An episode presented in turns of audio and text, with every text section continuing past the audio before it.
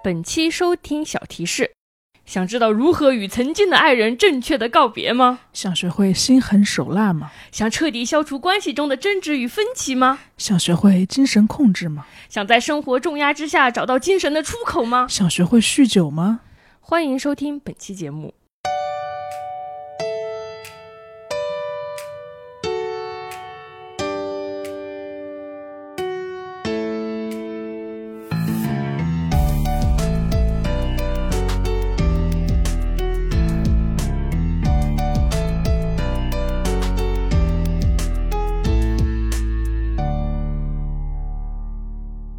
大家好，欢迎收听贤者时间，我是小张。我是智智，贤者时间是一档从普通人视角观察其他普通人的播客节目，由小张和智智两个普通人主持。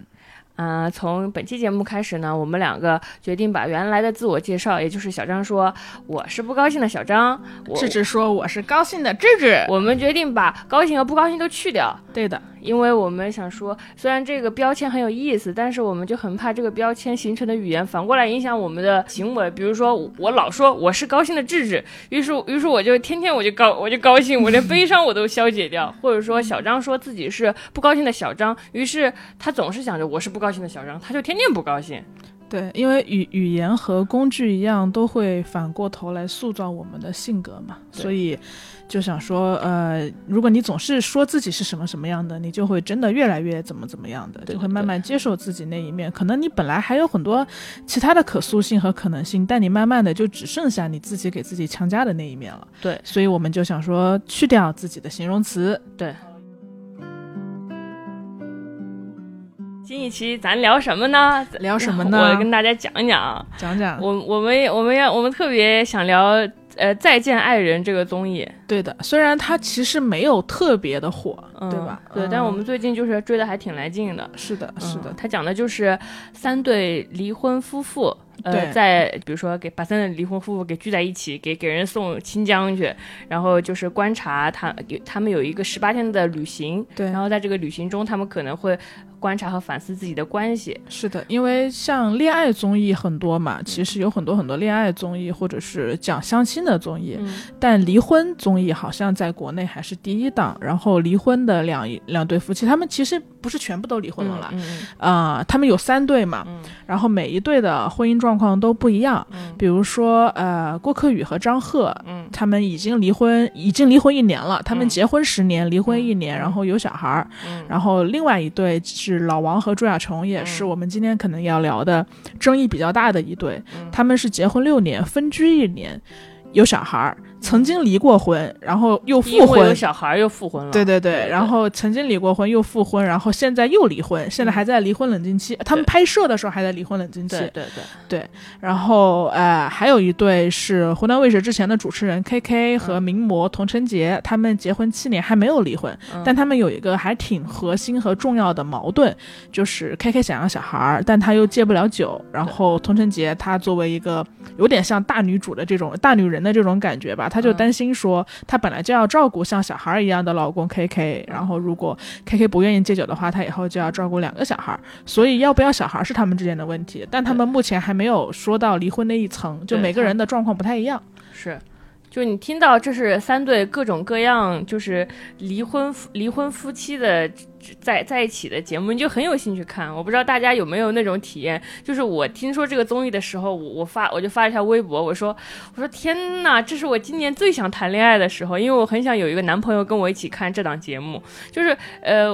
我不知道大家有没有这种体验，就是你一个人在在在家看这种电视还好，但是当你有男，当你当你有了一个男朋友，你们就会看一些莫名其妙的，比如说婚姻调解类，比如说什么天津卫视的什么爱情保卫战，然后下面有个图涂磊老师，也不知道下面在点评什么，那个台上的涂磊老师很有名的，涂磊老师很有名，对不对？他就整天就是说一些我们在爱情中、婚姻中，男的应该怎么做，女人应该怎么做，然后就是男男性鸡汤，然后他又他的鸡汤又以一种很犀利的方式表现出来，所以隐藏的非常深。对，是的，这么一个老师，然后就嗯是台上那些、台上那些女的说，我老公在外面有人了，然后那个男的就说，我老婆天天管我，他还把我的钱都收走了。他们就那种就是一对非常就一对对非常奇葩的夫妇在上面吵，然然后下面就嘉宾来调解，然后我跟我男朋友就会看得很来劲。为什么你这么喜欢跟男朋友一起看？就是就是就是你你们就是也会你你也会就趁机对男朋友说，你觉得是男生女生你站哪个？你觉得哪个人对哪个人错呀？你就想考，你有时候要要考验他，就觉得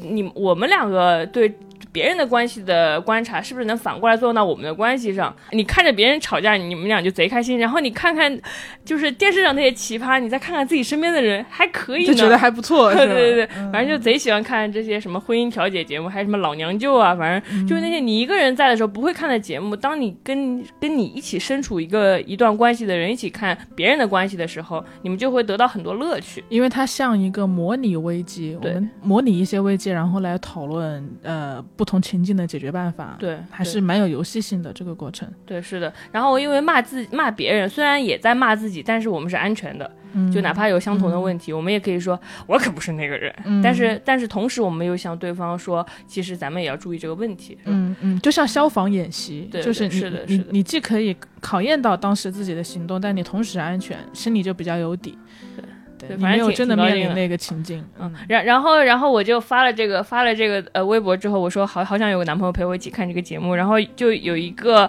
有一个朋友转发了，他说谢谢你智智，看了你的微博之后，我为了看这档节目，我找我的前男友复合了，好，恭喜这位这位这是这位这位朋友，他是真的就再再见了爱人，再见了爱人，再次见到了。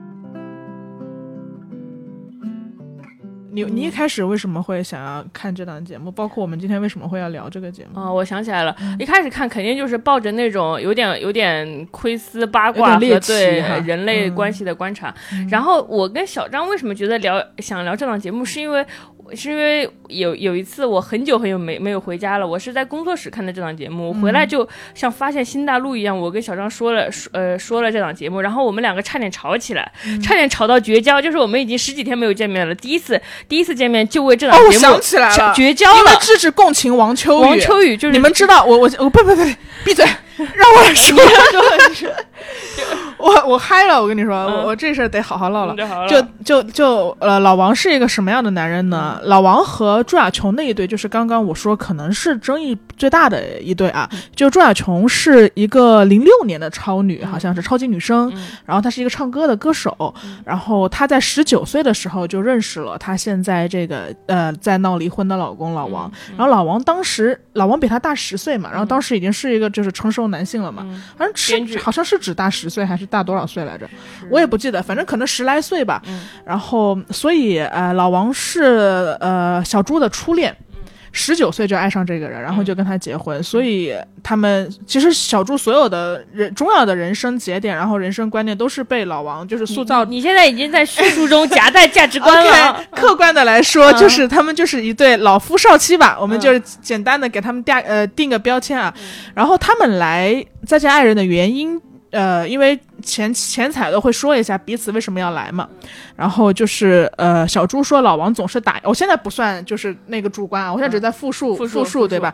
小猪说老王总是打压他，老王说他长呃。从来不夸他，说你长得也一般，然后你唱的歌都是什么玩意儿，然后总是惩罚他，然后不回应他的感情需求。他在他说他在这儿一点都不快乐，他跟老王的相处中觉得自己越来越迷失。就大家有大家，所以大家都说他有点像精神控制嘛，就是你不停的打压、批判和否定一个人。对，然后老老王老王就是一个这样的人，然后。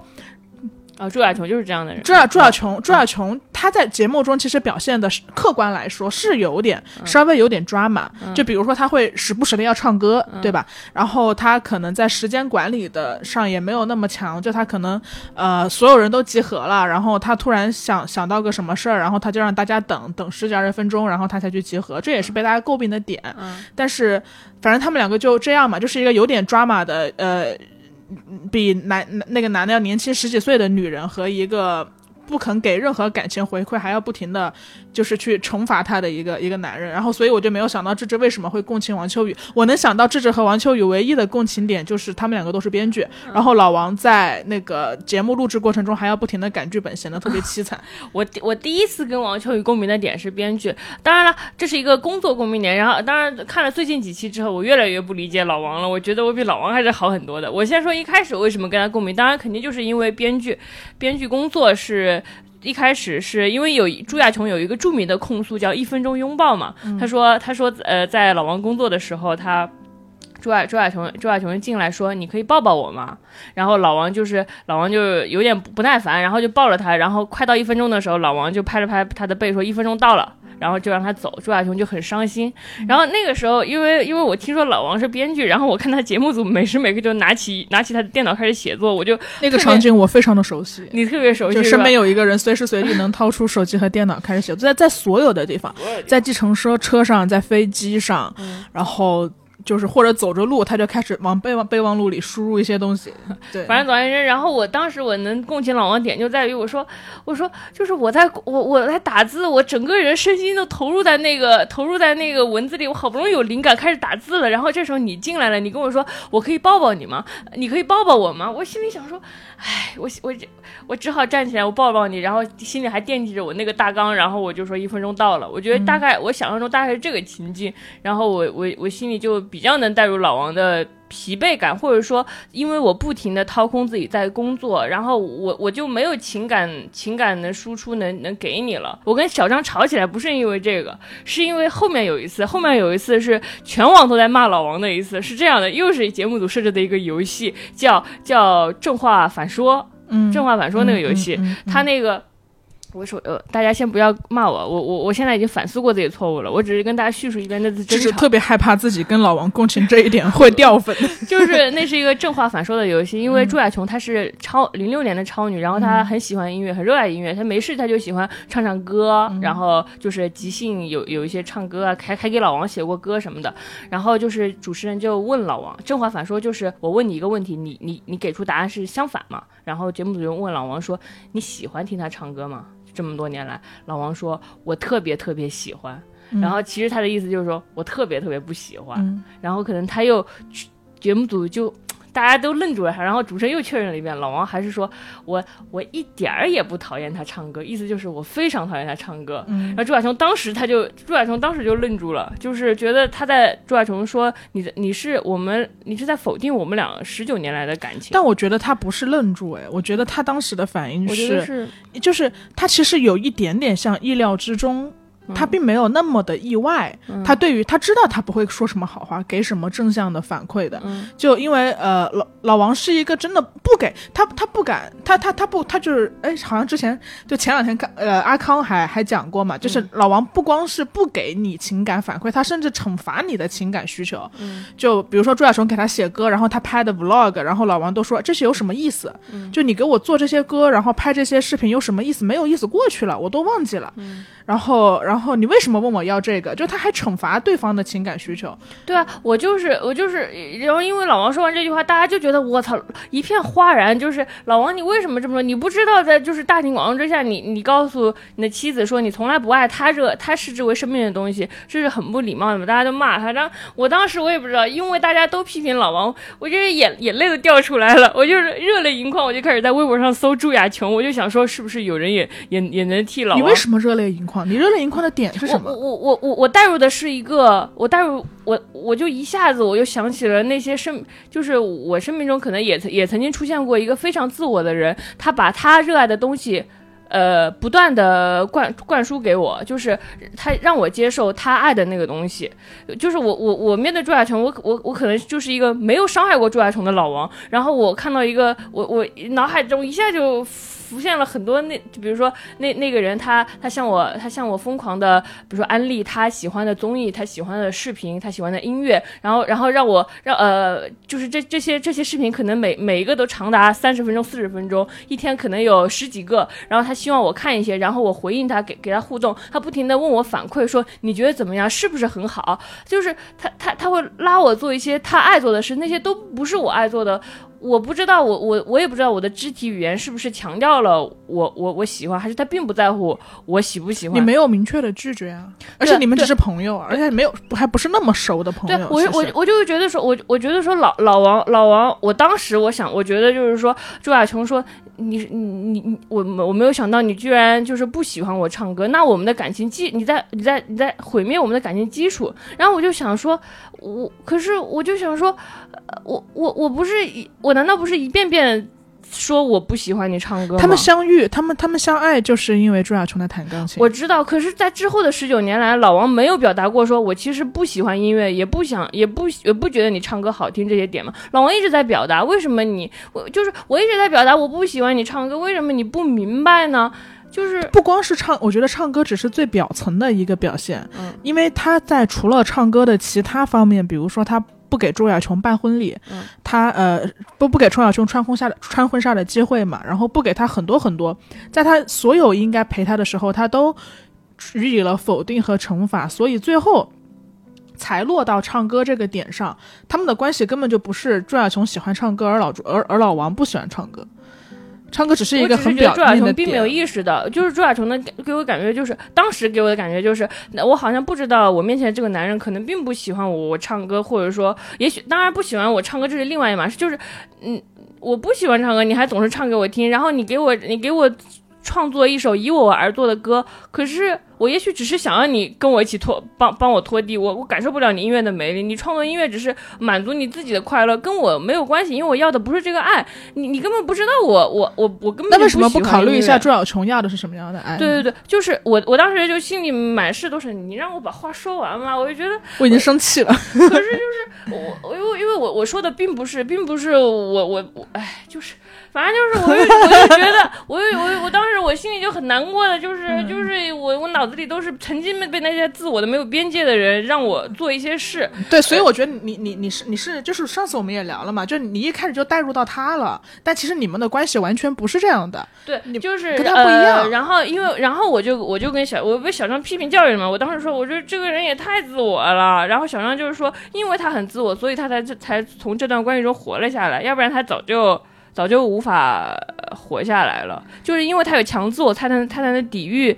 老王对他的侵蚀和压迫。可能跟我遇到的情况不一样。然后。我大概，然后就小张大概对我进行了十分钟的教育，我 我大概大概就能主要是觉得情况不一样了，就我知道你和那个谁的情况，但确实跟这组的那个状况不太一样。我觉得，嗯，不管是从情感的浓度上，因为你们只是不熟的朋友嘛，然后还是从其他的方面来说都不一样。但我觉得你可能把那个事情移情到了老王和朱亚琼身上，所以朱亚琼喜欢唱歌这件事情就瞬间戳到你了。哎，他喜他主要是学，嗯，不，那好吧，就是我，哎，好吧，你说呗，我想想我我怎么措辞，但是，呃，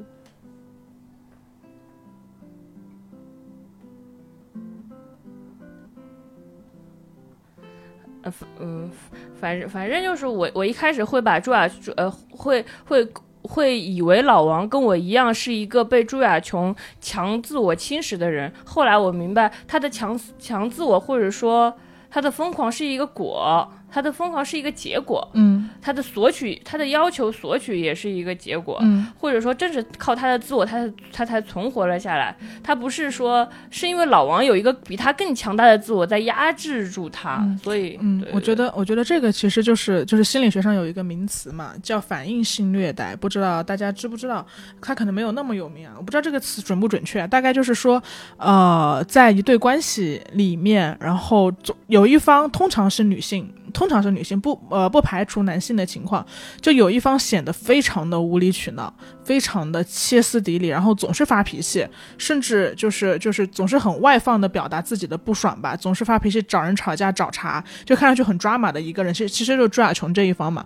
然后另一方就是好像似乎是受气包，就我对你的所有的脾气我就忍着，然后外人来看就好像是一个永远在歇斯底里的情绪化的老婆和一个呃永远在受气的老公，大然后大家就会说啊这个老婆真是不好啊，这个老婆真是。呃，太太脾气太不好了，太容易生气了。然后这个老公真好，无限的包容她的一切。其实就外人会有这个印象，但其实为什么会这样？是因为老公，呃，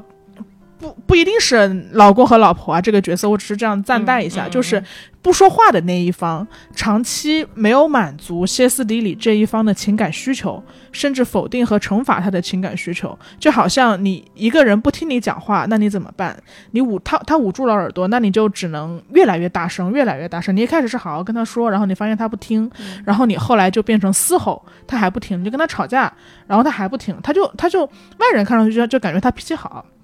他像受受气包嘛，两个人也吵不起来。但你知道，他脾气跑的背后是他从未正视和在意过你的所有诉求。然后到最后你跟他吵架，他还不听，那你怎么办？像朱亚琼一样唱歌呗，就是就是就是发泄和给自己的精神找一个出口吧。我觉得他们还是挺典型的一个反应性虐待的。这个这个其实对呃朱亚琼有一点不公平。我我我我更能跟朱亚琼共情，可能是因为这个吧。因为我之前身边也有一对这样的长辈的夫妇嘛，就大家永远都在说，哎，这个伯伯。脾脾气真好，然后我后来发现是因为这个伯伯在婚姻中永远不改变，嗯，永远不改变，对，然后把那个女女呃姨母女性的那一方逼得越来越像一个不讲理的情绪化的所谓的作的女性，对，就是但外人是看不到的，我就觉得有一点跟朱亚琼共情吧，我觉得反应性虐待还是挺不好的，嗯。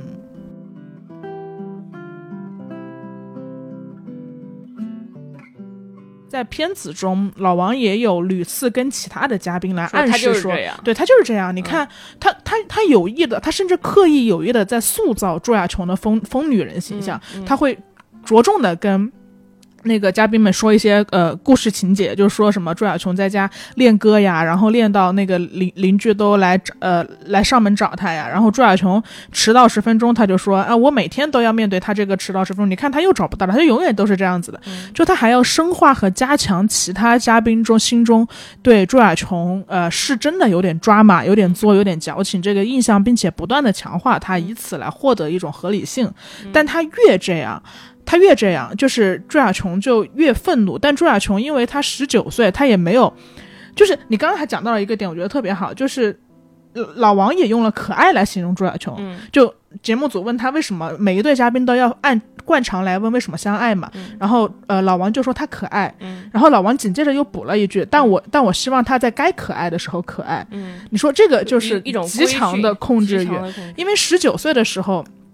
谁十九岁不可爱？就是说实话，谁十九岁都可爱，对吧？就你你。他但老王对他的期待就是你永远停留在十九岁那个可爱无知、天真天真懵懂的状态。你最好永远那样，你不要有什么自我成长，你不要长大。你长大了，我就我就不好。就是你怎么可以长大呢？你你你，但凡你发发展嗯发展出，但是我这有点有点揣测啊。我是觉得老王说那句你在该可爱的时候可爱是一个极强的控制。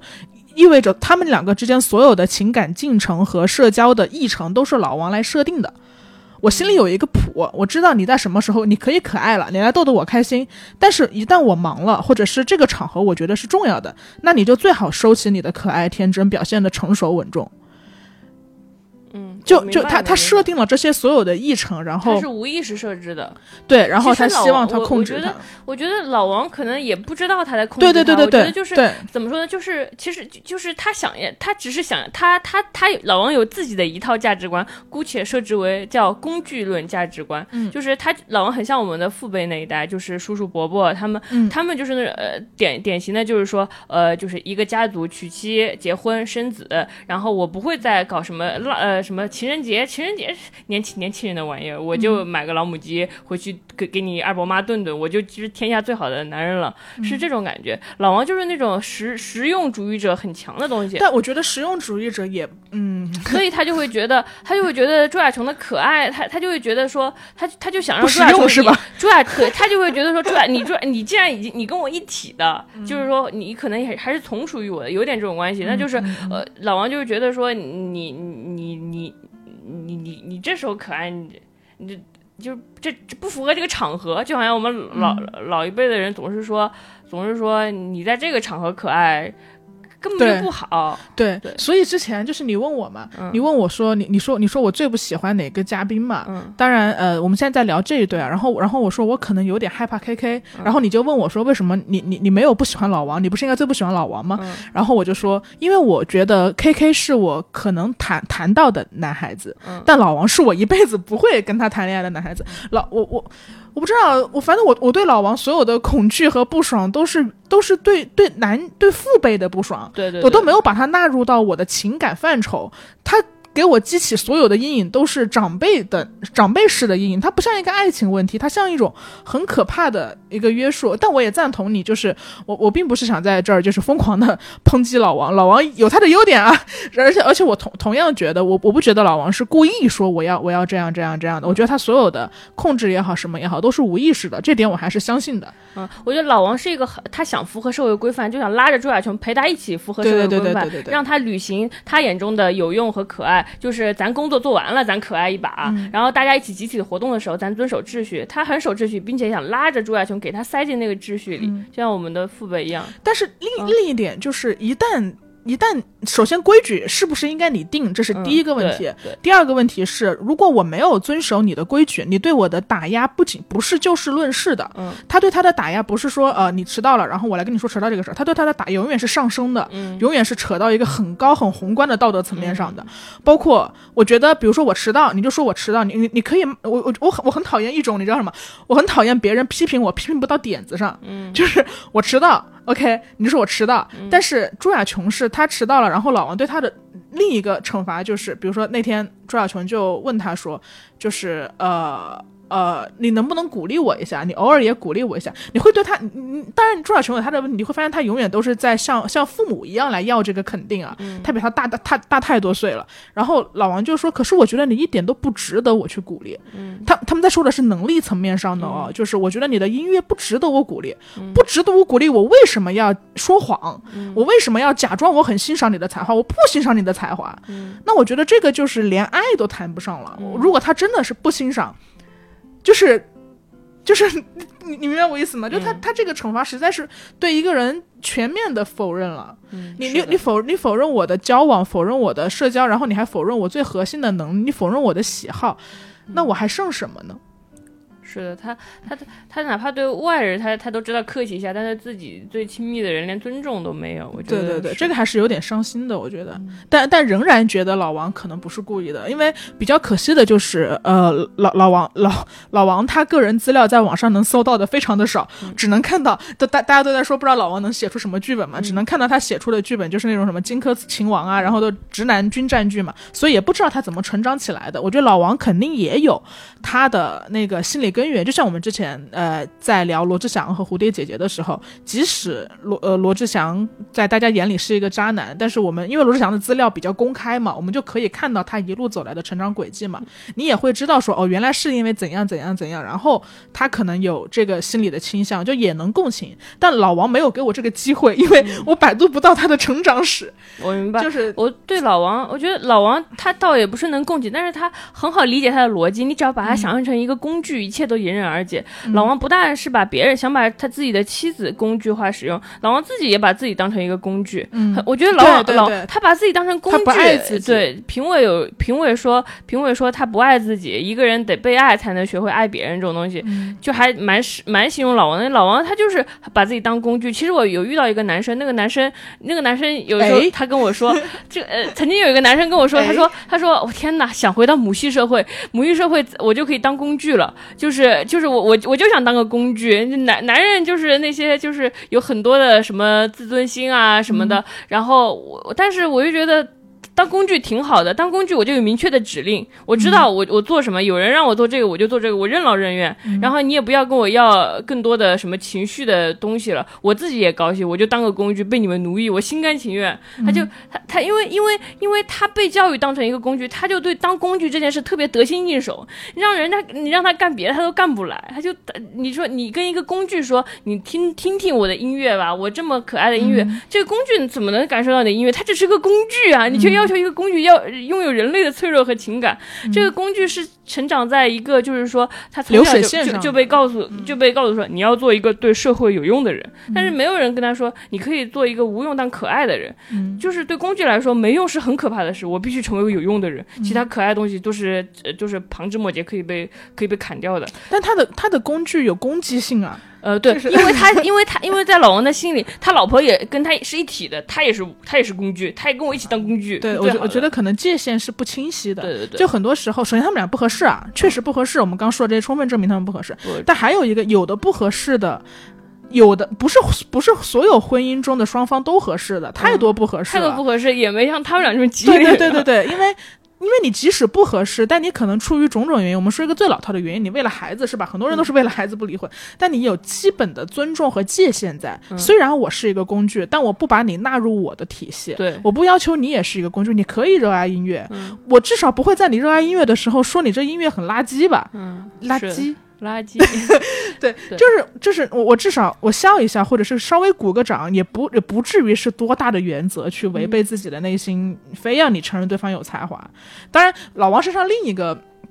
另一个就是让大家那个的点，是因为这个工具它既然做的是编剧这个行业，也不知道是怎么回事。接着我就发现很多人哦，呃，大家说老王没有感受力什么什么的。嗯我我跟大家科普一个小知识，就是如果你是一个三流编剧的话，你可能不需要特别大的感受力，但是你可能是有一个逻辑，你你你其实最重要的是逻辑能力。它也是一个工匠和技巧的东西。编剧他可能跟嗯艺术家离得还是比较远的。如果你是写电电视剧编剧的话，嗯他可能他他当然也它也算一个工种，嗯，就是它也许不需要，因为如果如果你你如果只靠着灵感活着，那你就完蛋了。嗯。你可能你在没有灵感的时候，你是靠技巧活着的。比如说，其实这个所有工种都一样，对程序员也有那种超凡程序员和我只是把它当成工种的程序员。对是的，嗯。所以就是呃，就是解答一下为什么老王好像看起来很麻木却能当编剧，因为老王也许就就是架构故事的，他逻辑性好，他知道起承转合或者知道怎么样，他就足够写一个熟豆瓣读豆瓣五救猫咪，熟 读救猫咪，熟读罗伯特麦基。对对对，他也许就能真的能写出一个豆瓣五六分的作品，但是如果你没有情感，你可能写不出不了杰出的作品。但是可能行活儿，他也可以以生存，对不知道他内心深处是怎么样的。啦对对对，但是我觉得这个事儿就是，比如说像还还有另一个点啊，就是像我发现弹幕和呃讨论对于朱亚琼的恶意特别特别大。嗯，我也发现，我我哇，我那个。骂的不知道为什么大家就是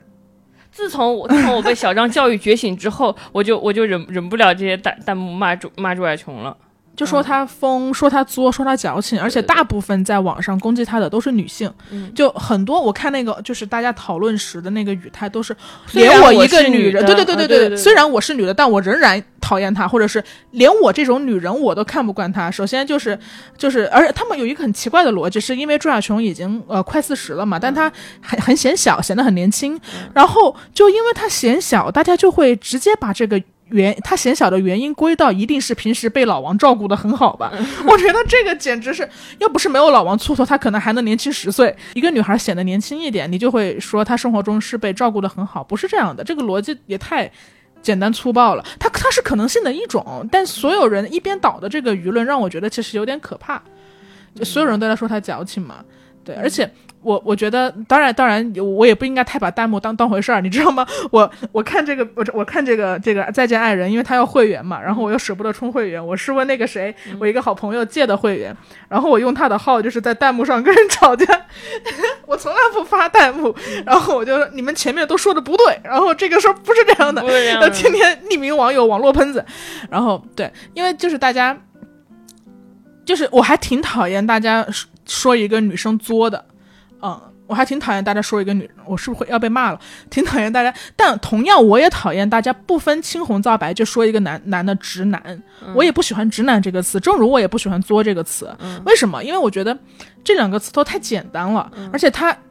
它的简单性让他杜绝了进一步探讨个体案例的可能，他就把这个话限制在这儿了。你你你一旦把一个人定义为作，或你一旦把一个男的定义哦他就是直男，你就不会再细细的挖他了。比如说直男，你说、呃、老王直男，大家就说啊老王只是直男而已，就你好像给了他一个合理性，因为他直男，所以他做什么他是直男啊，他就没关系啊，反正直男都这样。或者是你说你说作也是，但是到底。为什么作？到底作背后的原因是什么？作只是最表面的一个因素，它里面有很多很多心理的原因、情感的原因、原生家庭的原因，造成了他现在这样。如果我们只是把对一个事物的分析停留在作和直男，那我们永远也不可能真正的了解任何人。嗯，他有点像向彪老师之前说的那个，就是我们当我们我们我们对一个事物的理解，我们我们对一个事物的阐释有有两种嘛，一个是解释，就是 explain 嘛，还有一个是 explain away，嗯，就是解释解一呃 explain 是解释嘛，然后那个 away 就是把它解释没了，嗯，就你看似在在解释，其实你没有解释。嗯比如说我说哎智智这个人，她跟她男朋友怎么怎么样了，然后另一个人说哦她作，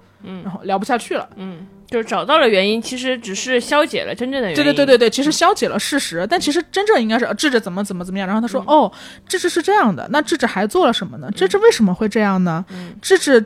总是这样吗？他没有别样的时候的时候吗？嗯嗯对，就我们应该细细的分去讨论这个问题，而不是把它停在这儿。嗯，是的，就像向彪老师之前在那个书里有讲嘛，他说，呃，比如说这个你要解释一个经济学原理，然后你说这个东西为什么涨价了，然后他就会摆出一个道理说，哦、因为供需不平衡，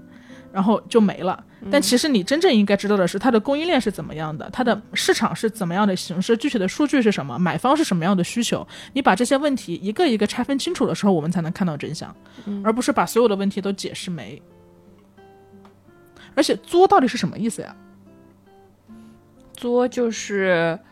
作是什么意思？作是一个好虚的词，它可以就是说这个人，这个人他情绪化吗？不好，就是他考验，他索取，他他他他他明明他他不直说，我我也不知道，我也不知道作是什么意思。作就是一个，他好像可以拿来 diss 任何人，但你你看你刚刚连你表达能力这么好，你都结结巴巴说不清楚是怎么回事说，不清楚。就好奇怪。就大家也可以说一下你们心中的作到底是怎么回事。我觉得作有一点这个词，我很讨厌这个词啊，我真的很讨厌这个，我觉得我觉得不公平，就是。嗯那那你心情好的，比如说同样是问你要糖，你心情好的时候我问你要糖，就是正常的情感互动；你心情不好的时候我问你要糖，就是这个女的太作了。那你同样是把这个规定权交到了其他人手里啊，那你你是上帝，你为我明确了什么是情感正常，什么是异常的界限。嗯嗯，这个让我挺不舒服的。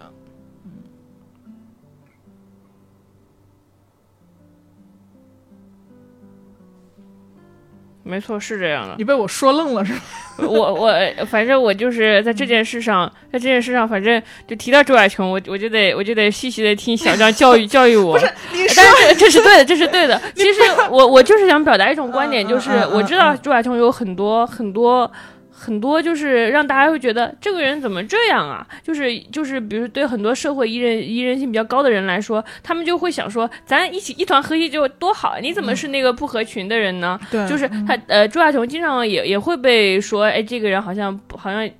不不太考虑他人，或者说有这样的缺点那样的缺点。嗯嗯我我我自己之前还会对小他还会对那个小张说，我说我说我说我我也知道不能骂他，但是他他就有的时候我就会想说，他怎么不离开王秋雨呢？就是就是这么。在责备他没有力量感嗯我我对我会责备他没有力量感，就是我也我也会犯这种错误，就是。就是我说，我说如果是我的话，三年三年我就离开这个男人了，但是他却用了十九年。就比如说我们现在经常要为女生发声的时候，嗯也也经常会遇到朱亚琼这样的问题，就是就是我们表我们有很多的理论告诉我们要如何帮助女性，嗯可是当看到一个具体的女性，她有那么她有很多缺点你不喜欢的时候，有点怒其不争是吗？对，嗯你就你就会开始，你就会忍不住责备她说：“哎呀，你怎么你怎么这样？嗯，就是你你怎么这么没有力量？”但可能就是嗯我们要时刻。就是可能警醒自己这一点，因为喜欢一个郭柯宇是容易的，但理解一个朱亚琼是难的。对对，郭柯宇是他郭谁谁会不喜欢郭柯宇呢？他是那么完整，然嗯后精神又丰沛，一然后他他好像也不需要任何呃依依靠任何人的样子。你你在他身边，你知道他永远不会来什么索取你、侵压你的边界。但所以张赫哭着说：“你到底有没有爱过就我找我说你在侵压我吧。对对对，就就你看到你看到那样一个完整的呃郭柯宇，你就会你你当然爱这样一个内心强大的人，但是对一个就比如说内心没有那么强大的人，或者正在痛苦挣扎的破碎的人，我们还是要给予那么多理解，就需要非常非常多的小张来教育我们了。就是我觉得，我觉得这是我们俩可能都会被骂，嗯对。因为我觉得我能理解有一个很朴素的原因，就是就是我我从来没有觉得我够格去指责朱亚琼，我觉得我曾经也是朱亚琼，嗯或者是或者是每个人都曾经在某些人面前成为了朱亚琼的某一面。嗯，我觉得我我跟他像的那一部分，倒倒不是就是疯狂唱歌啥的，嗯只是我能感受到他现在的状态不正常，嗯我能感受到他现在的状态他自己也不喜欢。嗯我经历过那个，我经历过那个。我也不知道我的爱情中发生什么了，但我逐渐的变得特别歇斯底里。我掐着人家的脖子来索取，人家给了我犹嫌不足。嗯对，就 就我有一任男朋友，他说他说小张是什么样的人？就是你把、你把你把整个整个世界捧到他面前，然后小张哭了。小张说我要的是宇宙，哦，就是就是我当我我我当时。我不知道我怎么了，你知道吗？我只是、我只是陷入到那个循环里了，但我陷入的是我自己的自循环，就是我自己我自己的就是就是情绪问题可能比较大。但朱小琼，我觉得，呃，比我还是要要要难，他的事情要难办一点，因为他十九岁，真的十九岁啥也不知道。我十九岁的时候我还是个宝宝呢，你宝宝然后然？后然后你你你你就你就跟这个人在一起了嘛，所以他可能会更难挣脱一点吧。我觉得我觉得是这样。就我还是能共情他很混乱的那个那个层面的，我知道他一定，比如说他今天又怎么样了，而且他反省意识非常强，嗯。他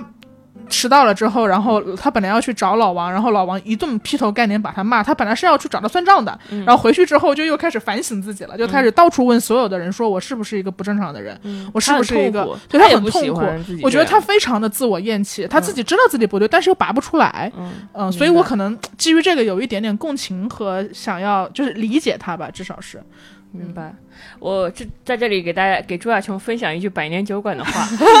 如果大家都讨厌你，至少你在照顾你自己。朱亚琼，你在听吗？朱亚琼，朱亚琼，你在听吗？你你你不要难过，你你想你你虽然离开你，比如说大家都在呃吃饭，然后你突然不跟大家打招呼，你就去写歌了，大家说，哎呀，你这个人怎么这这点基本的礼貌都不讲？但是也许你现在你就是在痛苦的生活中，你就需要这个灵感，你就要你就要去去这么去这么写去有一个独处的时间，有一个至少你在照顾你自己。也许哪怕大家都讨厌你，朱亚琼加油！我觉得还有一个点就是老王会在其他人面前去形容朱亚琼风的形象嘛，嗯然后这个其实是我不知道是男性还是还是一很很大一部分女被男性影响了的女性，大家会惯用的形容一个人情绪化，嗯，对，会形容。这好像情绪化，这好像情绪化这三个字天生就是和女人绑定在一起的，男人从来没有过情绪。但我觉得这个就对男人也不公平啊！正是因为情绪化这三个词永远跟女人绑定在一起，所以男生可能他伤心的时候，他就觉得自己应该压抑，对，所以老王变成了一个工具，就是他不被要求有大家互相。互相戕害。对对对，就所以，所以男男人们不知道该怎么表达和倾诉情绪，然后逐渐变成老王或者怎么样。嗯但女生也经常会被说情绪化嘛，所以很多时候就包括像贤者信箱，然后我们经常会收到很多。很多读者的来信嘛，嗯。然后我印象很深刻，我看到过好多封，都是他来跟我们说他恋爱关系中的问题，嗯。说哎我跟我男朋友怎么怎么样了，然后我们要买房，然后怎么样，好像觉得感情有点不对了，但是巴拉巴拉巴拉巴拉，就他列了非常多很硬性的问题，比如说买房的问题、生孩子的问题，然后双方家长不兼容的问题，然后呃。男朋友爸爸妈妈不满意他什么的，所有非常非常多客观情况，但他最后，但他最后的落点就有好几封信都是说啊，我怎么会遇到这么多问题？是不是我自己想太多了？嗯，所以小张和智智，我该如何处理我的情绪呀？嗯，我该如何自洽呀？嗯，然后我就满头疑问，你知道吗？就是有有一点点你刚刚讲怒其不争的感觉，就是你明明。你明明有理智和逻辑的那一部分，你看到了你们关系中是真的有这么多问题，生孩子、买房不都是大事儿吗？嗯然后对方家长不接受你，或者你爸妈不欣赏对方，这也是大事儿，这怎么就成了你的情绪问题了呢？嗯就大家都会，都会，都会，都会不去解不去解决问题，而是解决情绪。对我们收到的信箱最多的就是最多的就是自省，我是不是出哪里出了问题？对对对我是我就是面对这不合理的一切，我该如何自洽我的情绪，让我变得继续快乐下去，接受这一切？就是其实不是你的情绪出了问题，是事情本身出了问题。对，我们需要，我们解决问题的方式就是增强自己的能力，增强自己的逻辑能力、经济能力，嗯呃，事业能力以及勇气去解决问题本身，嗯。而不是去找个心理咨询师去接接纳、压抑、吞下所有的情绪，好像情绪这个词变成了一个万金油，一个有罪的替代品的万金油。嗯嗯是的，当然是那些问题造成了你的情绪，那就解决问题，而不是自下掉情绪，或者说，哎呀，是不是我太情绪化了？因为他们经常被男朋友批评无理取闹，嗯，就无理取闹也是一个高频词，就是男朋友说我无理取闹，嗯那那那无理取闹背后一定有一个原因，我们找到那个原因，而不是让这个东西停在无理取闹就不走了。嗯但像朱亚琼这种，嗯，稍微有一点点情绪难以掌控，或者是已经陷入情绪恶性循环的，其实也不只是她一个。在历史上，或者说在文学作品、影视作品中，也有非常多的类似这样的疯癫的女女性的形象，对吧？因为就是朱亚朱亚琼，就是她就是被被他的关系的另一半压制住的时候，嗯。她她就开始反抗，他就他就他看他用很多种看起来不讨喜的行为，他在他其实都是在反抗，然后大家都说，哎，这个女生怎么呃就是。就就像很就就说，哎，怎怎，因为反抗的样子总是不好看的，但是你不能因为不好看你就不去反抗，嗯。就是就像他现在做的那样，他在努力的挣脱开这段关系，嗯。这是他在做的正确的事。然后我们就想想起了很多很多很多，就是经经典的女性形象也在做着同样的事情。嗯。这首先就要说到小张小七岁那年读过的那本书叫《简爱》，爱，但那那个那个时候的 那个时候的他，呃，就是罗罗切斯特和简爱的浪漫爱情嘛，但是就是。那里面还有第三第三个主角，就是罗切斯呃上的疯女人阁楼上的疯女人，也是一个非常经典、被说过很多次的形象。就是罗罗切，她是罗切斯特的原配，嗯呃呃，就是原配夫人。他们两个可能都是那个也是贵族小姐，跟罗切斯特门当户对。你你你这样讲，我都有点想不起来，你知道吗？因为嗯这个形象在我七岁的心灵中，嗯，她只是一个恶毒女配阻碍男女主的爱情。对她只是一个，甚至甚至你刚刚我我都我对他的印象好像是一个像绑在阁楼上嘶吼的动物一样的人，对对我完全不知道他还有这些事儿。就是动物不对自己有最终解释权，对对他就是一直被说我呃，他他是个他疯了，他是一直被定义的人，他一直被定义嗯罗，他就是、嗯。他他就是跟罗切斯特门门当户对，嗯。然后罗切斯特说罗切斯特觉得他啊又漂亮有有呃也会弹钢琴有才华还有钱，他们两个结结成了夫妻之后，罗切罗切斯特说他才发现原来妻子有遗传的疯病，嗯，就是他他是疯的，结果他隐瞒了这个封闭，然后给他给他。嫁嫁给自己，然后他就质问自己的妻子，妻子一被逼问，他就更疯了，嗯然后他就是疯癫疯癫指责罗切斯特，于是罗切斯特没办法，他说自己太没办法了，就把他关到阁楼上，嗯关到阁楼上你一关就更疯了，是吧？然后他就会做一些伤害伤害别人的事，比如说他的弟弟来看他，他就去刺刺伤他弟弟，嗯然后就因为那当然了，弟弟给他嫁过来的嘛，就家族的话事人这种。嗯然后他可能还想呃刺伤罗切斯特，他还想撕毁简爱的婚纱，最后他嗯放火还杀烧了罗切斯特的庄园，终于让罗切斯特变得什么又聋又瞎，跟简爱匹配，两个人幸福的在一起了，可以说是男女主爱情的催化剂。哇，从你这个视角来说，好燃啊！是啊，然而他就是一个疯狂女人的 嗯复仇史，就是我被我我我我被我被定义成一个疯子了，然后我现在他他很他有他一步步，我们从他的行动逻辑来说，可以说这个疯子非常有逻辑性，他不是随便发疯的，他首先伤害的是伤害他的那个把他嫁到这个家族里来的人，然后伤害的是把他绑起来的罗切斯特，然后他呃他伤害毁呃毁损那个婚纱是因为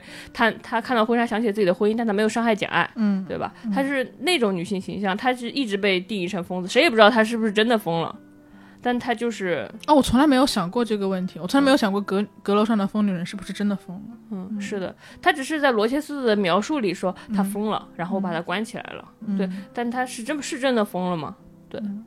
只能是说，就就像老老王会对别人说，哎，这个人就是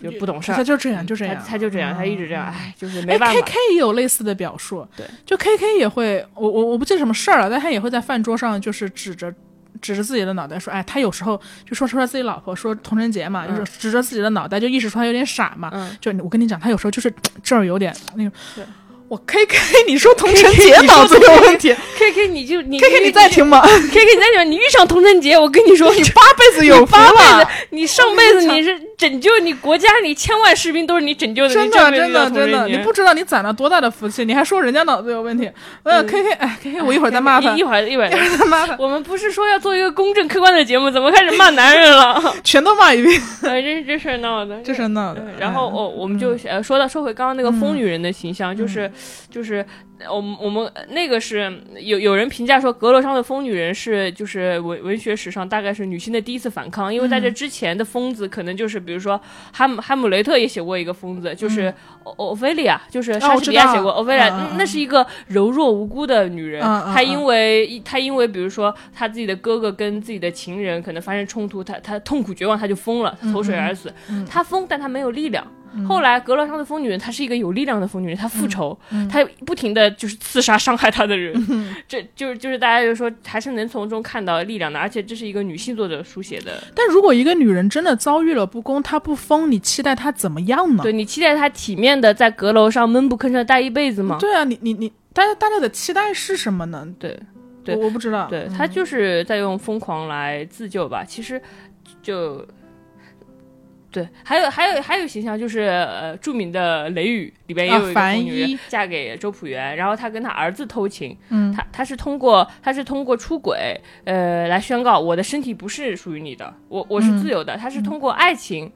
爱情的风就是来来就是让自己变得不那么压抑，因为他可能就是经常也是被周朴园说你真不懂事，你脑子里在想什么，就是可以想象，虽然雷雨没没表现，你就能看出那个女生女人是多压抑。但是你你你看这样的话，那其实现代也有很多大家觉得疯的女，疯是一个相对定义，是因为你自己的环境可能是你环境出了问题，所以大家才会把你定义成疯。你换个城市你就很正常，比如说前阵子很火的嘛，平原上的刘小样，嗯嗯。那他同样在平原上，他在那个乡村里，他是疯的，对，他有那么多。大都市无比正常，无比正常。他可能还会因为自己的正常而诧异，说：“哦，原来我是一个如此正常的人，我怎么这么正常？我太不独特了吧？”对对对。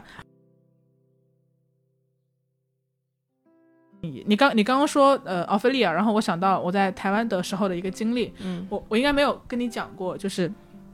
当时在台湾，然后我上一个纪录片的课嘛，嗯，大家当时的那个课题是你需要在校园里随便找一个场景，去选择一个场景，然后跟拍一天。对，这是我们当时的课题，就然后有很多人找了呃 Seven Eleven，然后有很多人找了清洁工，清洁工被大家烦的不行了，就是所有的人都带着相机找，然后我当时就找了保安亭，嗯，因为我觉得可能没有人拍过我们学校的保安亭，然后我就去找了，然后我去找了之后，就是保安亭里面大概有三四个保安，然后都是四五十岁年纪以上的，对，然后开始就是很正常的你在拍摄嘛，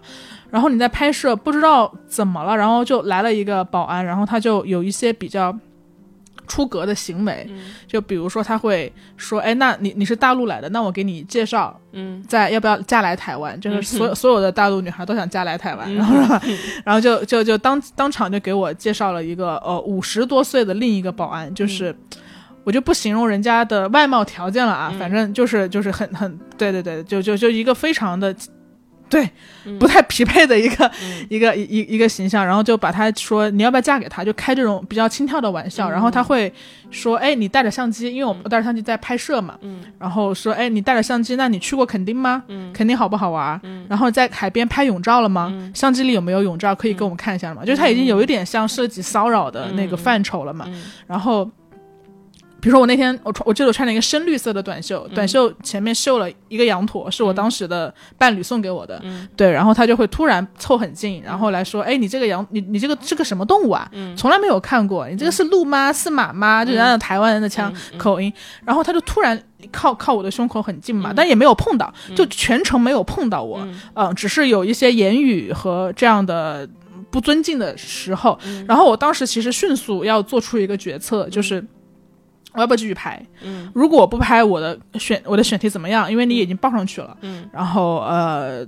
然后，但我后来又，但但我立刻又觉得，我为什么要不拍？嗯，不是我犯错，我我我经过学校的允许，然后提前也跟你们沟通好了，我来拍摄这个保安的一天，然后突然就让突然我我因为你的骚扰而放弃了我自己的作业，我觉得不公平。嗯，然后我觉得不行，我一定要。接着拍下去。然后我当时，但是我又得保护安全，虽然已经在学校，还是很安全的。他也没有碰过我。然后我当时就打电话叫夏高原，你知道吗？然后就是那个朋友，我们在台湾认识。然后我就我就说我就说你你来保安亭陪我吧。我就跟他讲了一下这个事情，他立刻就来了。然后他们就分散火力去骚扰夏高原，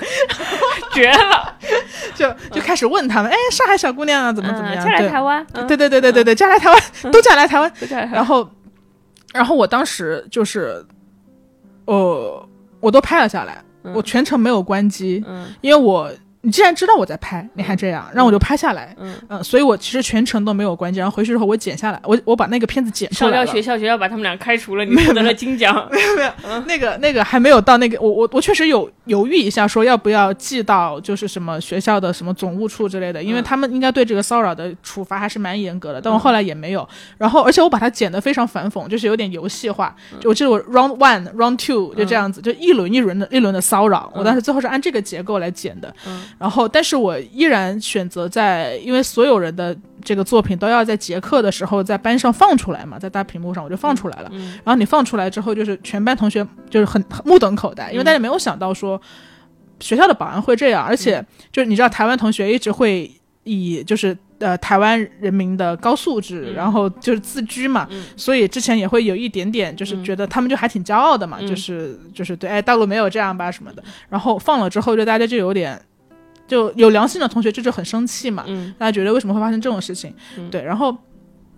但很后来之后，就是老师给那个作业的评分就是还是还是比较高的，我记得是一个 A 什么的。然后，但后来在开完在我们后在离即将回大陆的时候，我们在聊天的时候，他说：“哎呀，挺有才华的，就什么都好，就是有点疯啊。”嗯哦，他就说我就说就在在聊天开玩笑的语气哦，很轻松。他说。呃，很很好的很好的女孩子，就是，呃，写交作业的时候也太疯了吧，就是类似于这种。就你你你知道他在开玩笑，你也知道他不是纯贬义，但你又但你又知道他的玩笑里面有一点点的。觉得你越界了，或者是觉得你不应该把不得体的东西这样呈现出来。对，我觉得是，但是对吧？人们总是会把那些不体面，他们觉得就是让让他们觉得，哎呦，这真烦心，怎么会在我怎怎么会把这种不体面呈现在我面前呢？这可造成我愉悦生活的困扰了的那些行为叫做疯。对对对，就那那那你说，其实这个是一个这这是一个很小的事情啊，他没有给我人生造成什么困难，我只是。有你刚刚说的那个，我突然想到，嗯，那如果那如果我先遭遇了这个事情，您期待我怎么做呢？我我我是应该在被人家骚扰的时候立刻停机，然后然后三鞠躬道歉，不好意思打扰你们工作，打扰你们了，立刻回去，然后自己再用自己更多双倍的时间来跟学校解释为什么我要换选题，然后我又要再重拍，重新再沟通，然后直至我自己交不上作业，好，还是我剪出了这个东西，但是我跟呃。领呃，老师私下沟通说，这个可能会对你们学校的形象，就是 台湾形象造成一定的损害，所以咱们就不发了。我偷偷给你看一下，你期待我怎么样帮你掩盖这个事实呢？你不是纪录片课吗？那我当然得放呀。是是的，是的，是的。就那那我不知道，我就突然想到，这是我人生中唯一一次被评价有点疯。嗯，可能可能跟朱亚琼没有什么关系。对，我们只是想到这个，就是想跟大家说，可能我们不要害怕被评价疯，或者不要害怕发疯，因为有些，因为有有有有的人可能，你比如说。你不疯你就你就完了，你不疯你就在沉默中灭亡。对，对你可能就是一个柔柔弱的投水的，保全了所有人体面的死掉的人。是的，但是你你疯，你至少活着，你至少在呼救。我觉得朱小琼她现在就大家都说她有点心理问题什么之类的，不知道啊。我觉得不要网络断案了，网网络说人家有抑郁症这个事情是很不体面的。嗯，但是就她现在就是稍微有一点点情绪比较比比较躁狂嘛，就我。对，然后我觉得，但她如果不躁狂，她可能就抑郁了呀。嗯那躁狂好还是抑郁好呢？躁狂至少在自保吧。嗯，就是我觉得就不要害怕。因为风是某种力量的呈现，但是风只是暂时无序的力量。嗯，但我们在面临真正的危机的时候，我们可能需要先有这个无序的力量，然后再学习成长，通过周围人的建议，看看如何一步一步把这个力量可能组织的更有序，可能组织的更体面，可能可能组织的那么的得体。我不知道，对，但是因为但我们不能害怕无序。如果你一开始在表达情绪之前就害怕无序的话，那你可能就是。就像你说的，悄无声息就灭掉了。就无序可能是一个必然步骤吧。你熬过这个无序，你就会柳暗花明。对，是的，对，不要风是一种力量感。风大概是对，比如说，比如说，呃，还有那种经典的像斯嘉丽，她也也经常会被说疯，她就是斯嘉丽哪个斯嘉丽？乱世佳人里的斯嘉丽啊，啊，就是我以为是斯嘉丽约翰逊。飘飘里面的那个，她就是她也她也在那个时代，她跟那个时代格格不入，大家都是很娴雅的贵妇人的时候，她就是赶着那种马车，然后去很远的郊外去自己开工厂，嗯这个大家就觉得你这个女人，你你一个女人你怎么自己开工厂，然后抛头露面，然后她还雇佣囚犯啊，。是我们一起看过这个。对对雇佣囚犯什么什么的，反正就是大家会觉得啊，她还嫁嫁给三个人，嗯三三有三个老老公，反正在所有人眼里她她都大逆不道，但是她她她确实是很有力量感的女性，并且真正掌握了自己的人生。嗯，大女主用现在的大女主，对对对，，你疯，然后疯，可能最好的结果大概就是你可以成为一个有力量的人。嗯对，是的，风本身可能就是在长长出自己的力量吧。嗯，是，哪怕那个力量暂时是无序的，但风也会也被景观化了。你会发现它。不管是在文学还是影视的母题中，不断的被产产现展示，然后他也被现在的舆论所津津乐道，而说他做出来矫情，说他又发疯了，类似于这种，是因为他它本身就很有戏剧性，嗯大家乐于去建构风的叙事以及谈论它、围观它。嗯你知道，就是在很久很久之前，就是欧洲的精神病院是付费参观的，嗯，嗯，大家花钱来看疯子。对，大家大家爱抓嘛，又又爱安全，于是就花钱看别人。对对对，对，隔着隔着安全的距离，然后看。我觉得大家之所以这么爱看，也是因为内心隐隐有一些向往和憧憬吧。嗯哼，有可就你看到了那个那个力量感，当然这是一个很精神层面的问题。嗯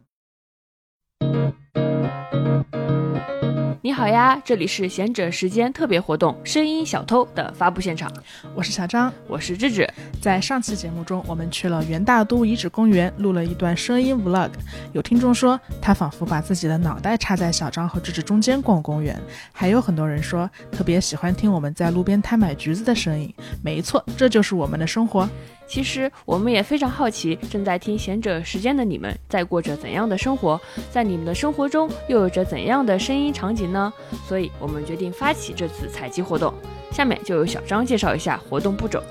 第一步，录音。你可以用手机或者任何录音设备采集你生活中有趣或日常的声音，发送给我们。比如你是语文老师，那你就可以在早自习上偷偷地录下学生们朗读课文的声音。比如你的室友第 N 次忘关了空调，那你可以在被他骂的时候打开你的手机录一段音。当然，这些只是我们两个最普通的想象。我们期待听到各种各样奇形怪状的声音，有当地特色的叫卖声、方言骂街声、外国枪战声，来者不拒。总之，录音主题不限，声音格式不限，音质清晰即可。录音时长控制在两分钟以内。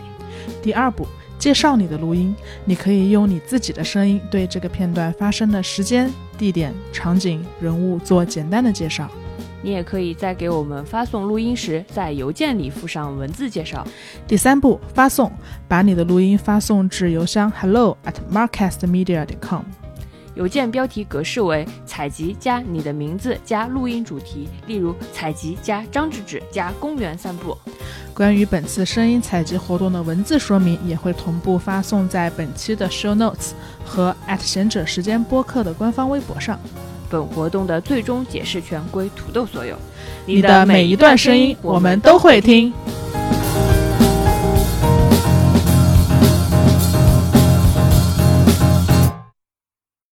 对，这是第一对。嗯，哦，他们关于郭柯宇和老王的关系，我就觉得跟其他三对很没，很跟其他两对宇和老王，是不是郭柯宇了，我怎么想起郭柯宇老王了？郭柯宇老王和朱亚琼的关系，就是觉得他们两个，他们俩的，就是我觉得最差的婚姻，就是两个人已经变成了婚姻中的丧尸，就是你知道吗？哦就是丧尸，就是那种，就是因为有又又是那种末世时代，就是僵有僵尸横行的时候，你可能被咬了一口，咵，你把你把手把自己的手臂砍掉，你可能还是活着。但是有有些人他可能被咬了一口，然后你有有有这种尸毒，然后你就慢慢慢慢慢慢，你自己整个人也变成了丧尸然。后你再咬别人。你再咬别人，老王和朱亚琼已经变成那种婚姻中的丧尸了，就是他们对外好像还挺正常的都，对内的时候两个人就开始互相撕咬，他们就、丧尸就再也变不回人类了，他们的关系可能再也不能回到那种就是有血有肉的人类温暖的那种那种东西，他们就是。他们他们好像关系变成关系丧失了。因为这个很难，就是他们如果已经形成了这个模式，那我们说，你你要打破这个模式，必须有一方先做出改变，你才能拉着另一个人从这个模式中跳出来。嗯但是如果你陷入在这个指责之中，没有一方愿意就是两团，那就是两团怨气在互相碰撞。怨气，对对对对对。然后我们在屏幕上看到很多乌云，对，我们就可以对比，呃，那愉快分开的郭克宇和张赫，就可以觉得两个分开的人，就是断掉关系的两个人，成为独立个体，同时拥有清醒意识的两个人，他们因为已经分开了，所以开始对对方不再包容，开始变得也也不再期待，反而撞出了很多呃类似糖的东西。但你觉得他们就是我们聊到第二对了嘛？嗯郭柯宇和张赫，那你你你刚刚你觉得他们是真的糖吗？我不知道，我我也有点疑惑，这个我也我我一开始看的感受是，我我一开始当然很喜欢郭柯宇，因为就像喜欢郭柯宇很容易嘛，他是一个完整灵魂的。没有，也有很多人，也有弹幕，也有很多人骂郭柯宇的。谁会骂郭柯宇啊？所有人不是，当然弹幕是谁都会骂的，嗯就是而且对对，经常经常骂骂女的，你知道吧？嗯就是郭柯宇已经挺挺挺挺完美的了，然后说她不打扮，嗯，说她这个这个这个老娘们儿 怎么穿着就是垃圾弹幕，弹幕都这样的，都说都说她不打扮，然后怎么稍微也不捯饬捯饬自己显老，然后怎么穿个大围巾就就算就算郭桂宇不捯饬自己，你把那个呃每天捯饬自己帅的一塌糊涂的张赫迷的神魂颠倒，这不就是啊郭桂宇的魅力吗？是啊，郭桂宇的魅力就是你知道吗？就是让我就展示的那种，当你不在乎一个人，那就是最高级别的你能有多撩人你。能有多体面？这是真的，嗯就是就你不你就是他可以随便的说出，就是说，哎，今天好好像对你有点心动了。今天嗯我这两天对他有点心动呢，或者就是开始就是说，哦，今天今天我今天我会跟一个什么什么俄罗斯小哥、我新疆小哥浪漫约会哦。这是故意刺激他的吧他？这个就是他就根本就就是就算就不是故意的时候，他就是那种他就是这样非常很会很亲很很会的，就是说这些话就很就但他也不是故意在他撩吧？不是故意的，他整个人就嗯非常的放松和调皮，然后撩拨人的心神。嗯郭克强大自信，只要你不在乎一个人，你就能拥有最大最高级的撩人手段，嗯给人给人张赫勾的来来回回，像一头一头无助的小狗，团悲伤的团团转。因为张赫很明显，他是一个好像非常严肃认真，总是皱皱皱着眉，他不会这么轻佻的撩郭柯宇。但郭柯宇可以跟他调皮一下，因为他就是，他就是，我觉得有一种啊，就是做自己的人，嗯在高做站在高位的人，于是面对一个。呃在关系，我感觉就是他在关系中的高位，面对一个他好像完全能掌握和理解的男人，他就可以这样、嗯随随便便的。被你形容得撩有拨别人的点绿茶心神，但他不是绿茶，他是本人，他本人就是好像看起来就是什么小跳舞的精灵一样，他只是放松了，对他很放松，他只是放松了。嗯，是的。其实郭柯宇和张赫我有点模糊，嗯就我我我不太知道该怎么聊这两个人吧，因为明显其他两对你都是有明显的情绪在的，嗯但是郭柯宇和张赫在我眼里有点模糊，因为他们其实是所谓的呃湖光最大的嘛。嗯一开始的时候两个人都说不爱，哎，张赫有一点挺有意思的，嗯就他每一次都是。在郭柯宇表达了一个冷淡之后，然后他察言观色，看到郭柯宇冷淡了，他立刻跟上一个冷淡跟，上，就是嗯郭当郭柯宇说：“哎，我觉得我没有想走进他的世界。”然后张赫立刻说：“我也没有想走进他的世界。嗯，”对对对对对。然后然后他们两个互相都有点这样，然后他郭柯宇说对他有点心动，张张赫说我没感觉到，但我我觉得郭柯宇说他心动的时候，张克的张赫的反应是有点受 有点受伤哎，其实。当然他是很委屈的，就是嗯你但凡你要是从来没爱过我，还没这么委屈，你你嗖的一下，你如此轻描淡写说哦你对我有点心动，我这十年的委屈我都涌了上来，嗯，就是那样的而，且我我会觉得，如果是我的话，我会有一个点就是。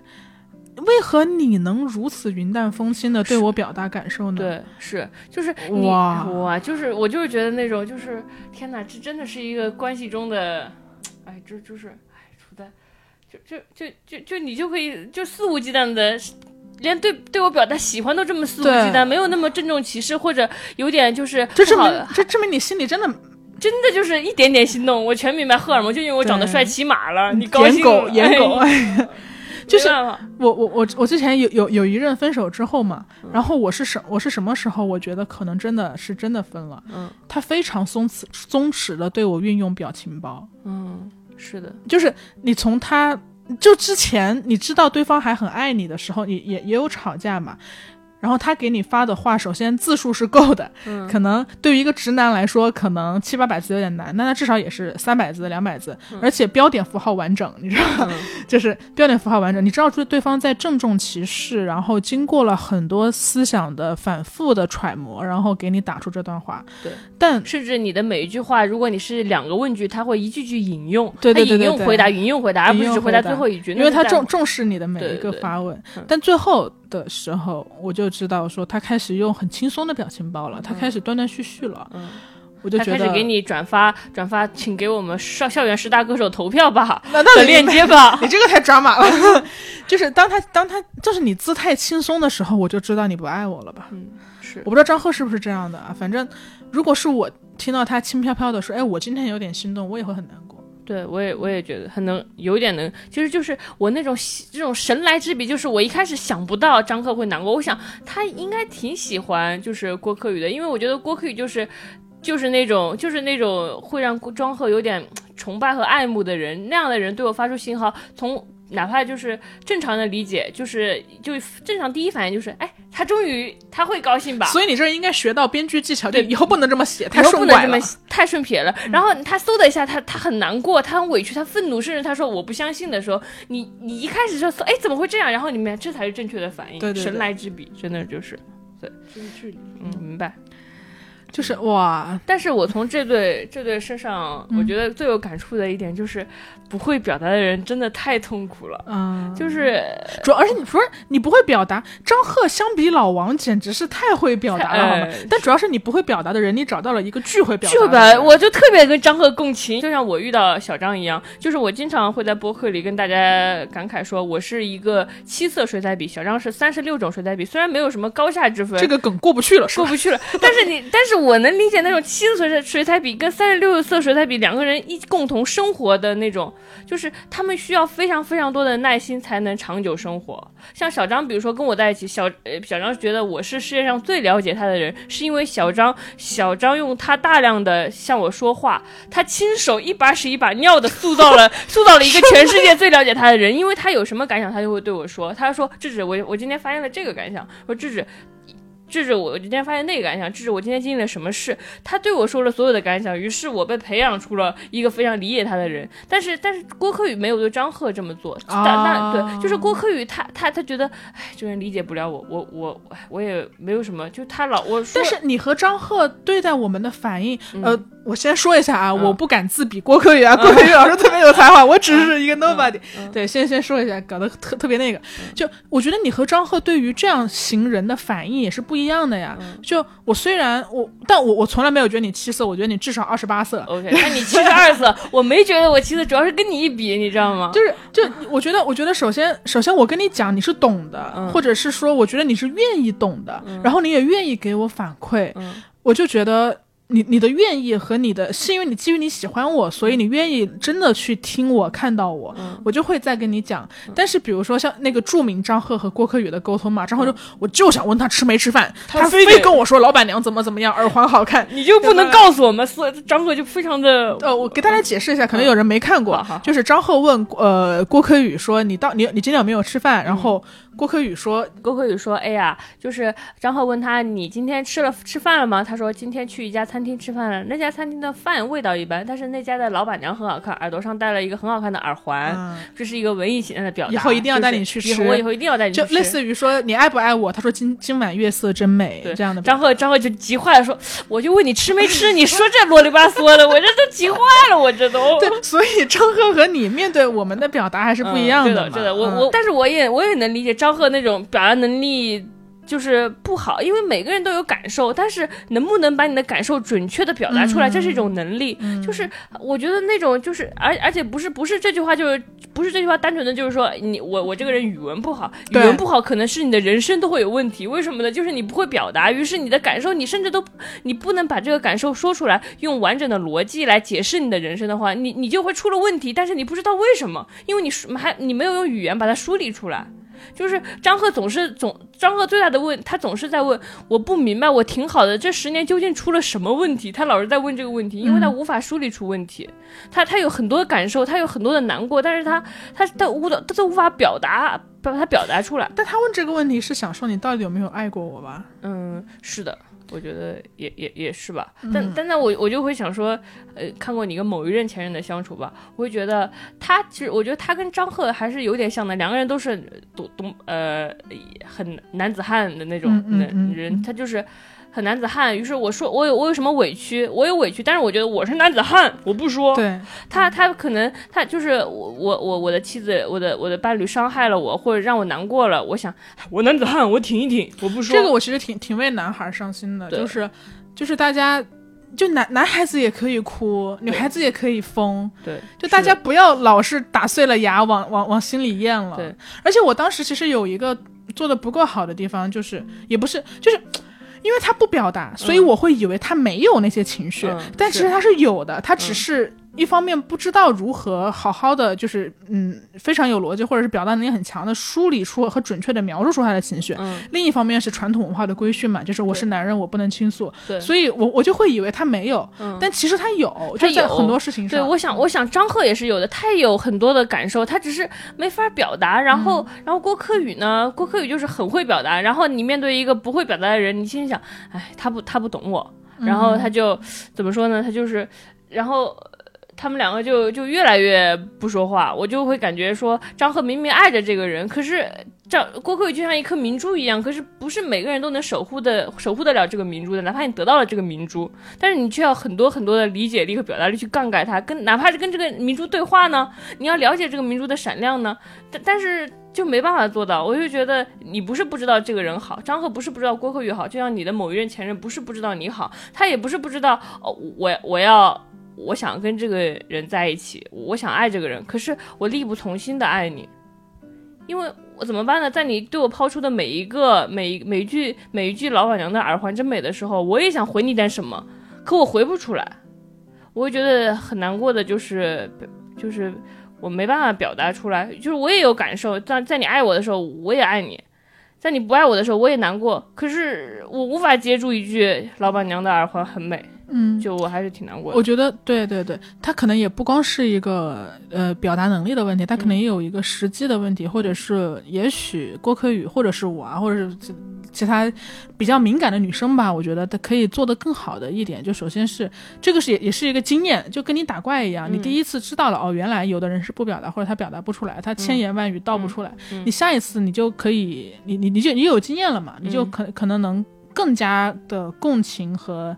理解对方，你可以诱导提问吧，诱导提问，你逼他，或者说你再耐心一点告诉他，或者是或者是人和人之间的沟通和交流不只有语言这一种，嗯。可能有拥抱，嗯。可能因为我想到你刚刚提到他嘛，其实他虽然不太会讲，嗯。但他会突然拉我跳舞，嗯。他会突然放歌，然后在家里跳舞，但那个方式又是我陌生的，因为我我擅长语言，你知道吗？嗯。所以我又会对这种突如其来的肢体接触和这样的形式有一点点不习惯。但其实你现在想想，也都是爱。嗯他有他爱我的方式，我有我表达爱的方式，但我们都足太年轻，没有学会。我我们不知道那个是对方在表达爱，我们也没有学会其他的方式，所以我们错过。对，是，对，还有就是。还有是还有，我觉得有一个生命生命体验的问题，就是因为郭可宇，我也看了人物的采访，郭可宇就是肯定是少年成名得了影后，这是名利上的体验。然后好像他前几年不是零六年，不是一六年，他生了一场大病，是濒临濒临死亡那种病，嗯他好像就是好像暴肥三十斤，然后他说话就是只能只能四个字四个字往外说，超过四个字他就没办法说了，是那种病而且。他曾经是个歌手，对他的生命体验就很丰富，就是而郭而张赫，我觉得就是相对可能平静一些。嗯，我我我记得你跟我讲过一个故事，是使女的故事里边，嗯。就是那个女人跟她的丈夫很相爱，然后那个女生不是被被被绑去做使女，然后被强制、强制就强制是生育，交配、生育、逃亡，然后她再次遇到了自己的前夫，就是他们俩的生生命体验已经不一样了，所以前夫无法理解他的痛苦，嗯，是吗？你对对对对对，使女大故事是这样的，大概就是这样，就是就是张赫，首先他吃亏在他吃亏在他就是嗯嗯不太不会表达，他可能有万千感受，但他不不会表达。第二个就是吃亏在他呃张郭柯宇的生命体验又过于丰富了，他就是有经历过名利，有经历过生死，他就跟张赫这平淡的人生差 差距越来越大，然后就我就你说这命运也真的是有意思，命运哎。真的是有意思。但是真的，真的，真的，真的，我觉得，我觉得经历过生死之后，真的会不一样的。嗯，你知道吗？就是我也经历生死嘛。嗯。然后我以前对于生死就是哦，我知道我会死。嗯。我知道我会死。嗯。它是一个生物课本上的知识，告诉你人的生命是有限的。嗯。但是我只是直到经历了至亲的离世，包括我见到很多疾病的人。嗯。我才真正的知道我会死，嗯，就是我不知道怎么跟大家很好的表达这两个之间的区别。就一个是你，我我觉得我我我小时候，我七岁那年大概知道人都会死，但那时候我并不真的知道，嗯，但我现在会有一个急迫感，嗯，我觉得我可能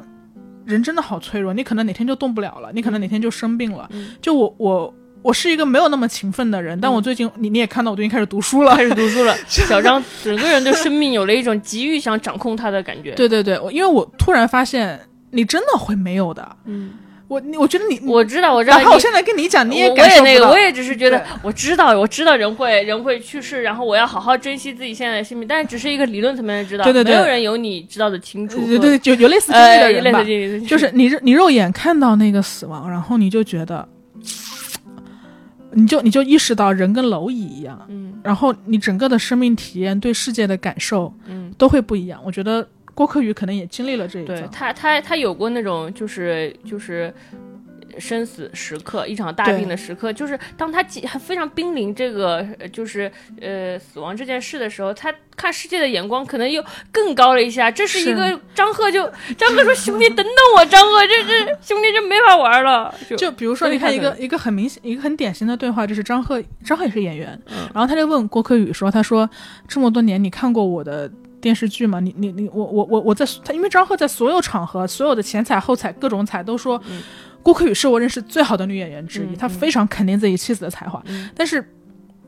他就说郭柯宇没有给给过他任何演戏上的指导和指教嘛，然后郭柯宇的疑问就在于为什么一个人需要别人的。需要在别人那儿找到自己的存在感和肯定的，就两个人交流的是不一样的。就是郭柯宇已经到了那个那种境界，人的存在感应该从何处获得？嗯，然后张赫就是说，你给我，你给我指导一下，上上课吧。对对对，是这种感觉。在在这儿，嗯，但这但这个但这个我也是，这个也是我从他们两个关系中感受到的很大的，就是，哎，就是这个就是他张赫真的需要肯定，但是郭柯宇可能真的没有那么认可他。你觉得有？我会觉得，就啊，这个这个就是 过过来人，就是 我想我又想起你的某一任前任，他就他就是，呃，就是那个那个，他说，呃，面试官问他，面试官问他说，呃，说你你觉得你这辈子做最厉害的事是什么？然后他前任就对面试官说。呃，我觉得是追到了我的我现在的女朋友，就是说追到了小张，然后就是跟小张在一起，是他觉得这辈子最厉害的事。他是一个很挺崇、挺挺挺仰慕小张的人，可以这么说吗？可能是吧，可能是吧，但我没有给到很好的回应。对，但是我觉得，就因为他很仰慕你，因为你你是一个在他心中是一个挺很有才华的人，然后他也希望得到你对他才华的肯定。但是我觉得你可能就你你可能会夸他说你你是你你真的很有生活能力。或者说，我觉得你你心理健康，呃，你这个很棒，那个很棒，但是在才华上你吝啬对他的夸奖，但这也并不是你的问题，因为可能你的要求标准也可能就真的很高。但我我觉得，我觉得这是我的问题，这是我的问题，就是，但是也也也不能说是怎么说呢，就是，嗯。嗯，他是我的问题的原因在于说，我当时没有能更加的共情，嗯，我没有放更多心思，嗯，更加的理解他的需求和真正的需要，我没有抛开那些男子汉的外表，看到他的心，嗯，我不知道他有多么的需要我的肯定，但怎么说也不是为自己开脱，就是为什么他不是我的问题呢？就是那也是我的第一次呀，我也第一次遇到这样的状况，我不知道该怎么处理，其实还是挺正常的，嗯。我我我我不是说，因为我觉得老王的区别是在于说，老王知道，老王偷偷里知道，小猪想问他要什么，他不给，他不给，他无数次对镜头说，我知道他想要什么，我不给，我不肯定，我惩罚他。对，但我当时是真的不知道，我我我不知道他想要。如果他知道，你愿意给他吗？我会愿意给的，因为我觉得，我觉得没有必要去计算谁比谁厉害。我觉得在爱里面没有必要去计算谁比谁厉害。你希望他开心。然后我也不是不认可他，嗯嗯，我只是没有觉得这个认可对他很重要吧。我当时确实没有认识到，明白。所以反正也没有什么好忏悔的了，就是反正就也学到了嘛。那我现在就我觉得我觉得我非常能共情到，哦，原来这个时候嗯伴侣需要我来夸夸他，嗯，然后。但我就经常夸他，嗯，嗯夸对方，明白就会好一点。人都是上一个一个课程学过来的嘛。是。这就不得不说到第三对人，童贞洁和 KK。啊，对，哇，这是说到这个 KK，这嗯嗯童贞洁就是我跟小我跟小张说，我这 KK 真上辈子拯救全世界，真的是遇到了童贞洁这样一个呃，遇到童贞洁这么好的女生。小小张说，不愧是离过婚的女人，就是、啊啊其实我们的意思就是说她经历过一段深刻关系的失去之后，我们从从一段失去的关系中学到了很多东西。我觉得童贞洁那段失去的关系对她对下一段关系是有帮助的，就像你说，你学会了肯定那个人，像我我我我也会这样，我我我也会，我之前跟前男友在一起的时候，我我就觉得我也我也不肯定他，我可能夸任每个人，我就不夸他，因为我觉得我要我是他女朋友，我有责任让他认认认意识到真实的自己和真实的世界。女老王，女老王，女老王又出现了，他就跟我，他就我前男友就觉得我，他说他真厉害，我说你也没有那么厉害，你只是一个优秀的普通人罢了，每个人都是普通人。我就说我得教教他，我说我不给他泼冷水，是怕他在社会上吃亏。我 真的是一个老王，我就疯了。然后我就不鼓励他，然后他就是我前男友跟我说，他有一天说，你觉得共产主义之后的阶段是什么？就是共产主义他们总说是最终阶段，但是那那个之后还有什么阶段呢？然后我然后他说完之后，他又又很得意说。我怎么能想到这个？我真厉害！然后我说你别想了，你这个问题一定世界上有一万个人都想过这个选题了，就是说我我就是女老，王。就是我从各种方面我就说我要让他认清生活的真相，我也不明白我为什么这么做。哎，但是我我我很好奇啊，嗯就是你好狠啊！就我想到我对我对那个那个前任，我也没有说过你是普通人这种话，我我只是我只是没接住，没有，我跟他说奥巴马也是普通人，我说我这世界上没有特别独特的人，奥巴马也是普通人，但是我我特别我特别想采访一下你，嗯就是就是你你你在这么说的时候，你是完全没有意识到，还是你有一点点想要，呃，就就你的心态是关于这种赢是吗？还是什么？对，你是真的，你是真的想让他在社会上不吃亏，还是你觉得这个人有点嚣张，我得灭灭他的气焰，就是有有这种，感呢觉得也也有这种感觉，啊也有种就是、就是你为什么你你一个是一个就是你这样可是错误的认识你自己，大家不都是普通人吗？是价值观的博弈，还有一个就是你就是你也你也跟我差不多嘛，为什么嗯你可以这么自信？你是感觉被比下去了吗？哦，我觉得确实跟他的关系中有非常多想要赢他的心思，有有的时候想赢他，甚至超过想爱他。嗯，对，这是我的问题。然后我失去那段关系之后，我就变了嘛。我不是见遇到你之后，我就我天天我就夸你，我鼓励你，我觉得天天就是对对对对没命了。对，我觉得我很多很多很多自信都是智智给我吹捧出来的。不，失去那段关系还是有帮助的。我深刻明白了，我要。肯定别人，嗯就是不是违心的鼓励，就是我确实觉得，我其实讲，我确实觉得我前男友挺好，挺厉害的，挺棒的。为什么我没有告诉他呢？对对对对对，我我觉得可能这个形式也不只是说关系中的肯定这一个窄小的命题，可能是我们真真的能看到、感受到、共情到对方的需求。对，那些隐藏在那些隐藏在发脾气下的需求，隐藏在隐藏在大男子主义的，就是 背影下的需求，那些隐藏在没有说出来的每一个失落之后的真正的需求，他不是因为今天你没有给他倒牛奶而生气，嗯，他是因为他在你身边觉得自己好暗淡，是或者是。就是，这但但没有人应该在谁的身边觉得自己暗淡的。为什么我们在爱情里面都要像小学生考试一样来比较谁是？今天你是才华的第一名，后天我是家家务能力的第一名，就是嗯那么强的竞争意识是错的，我觉得。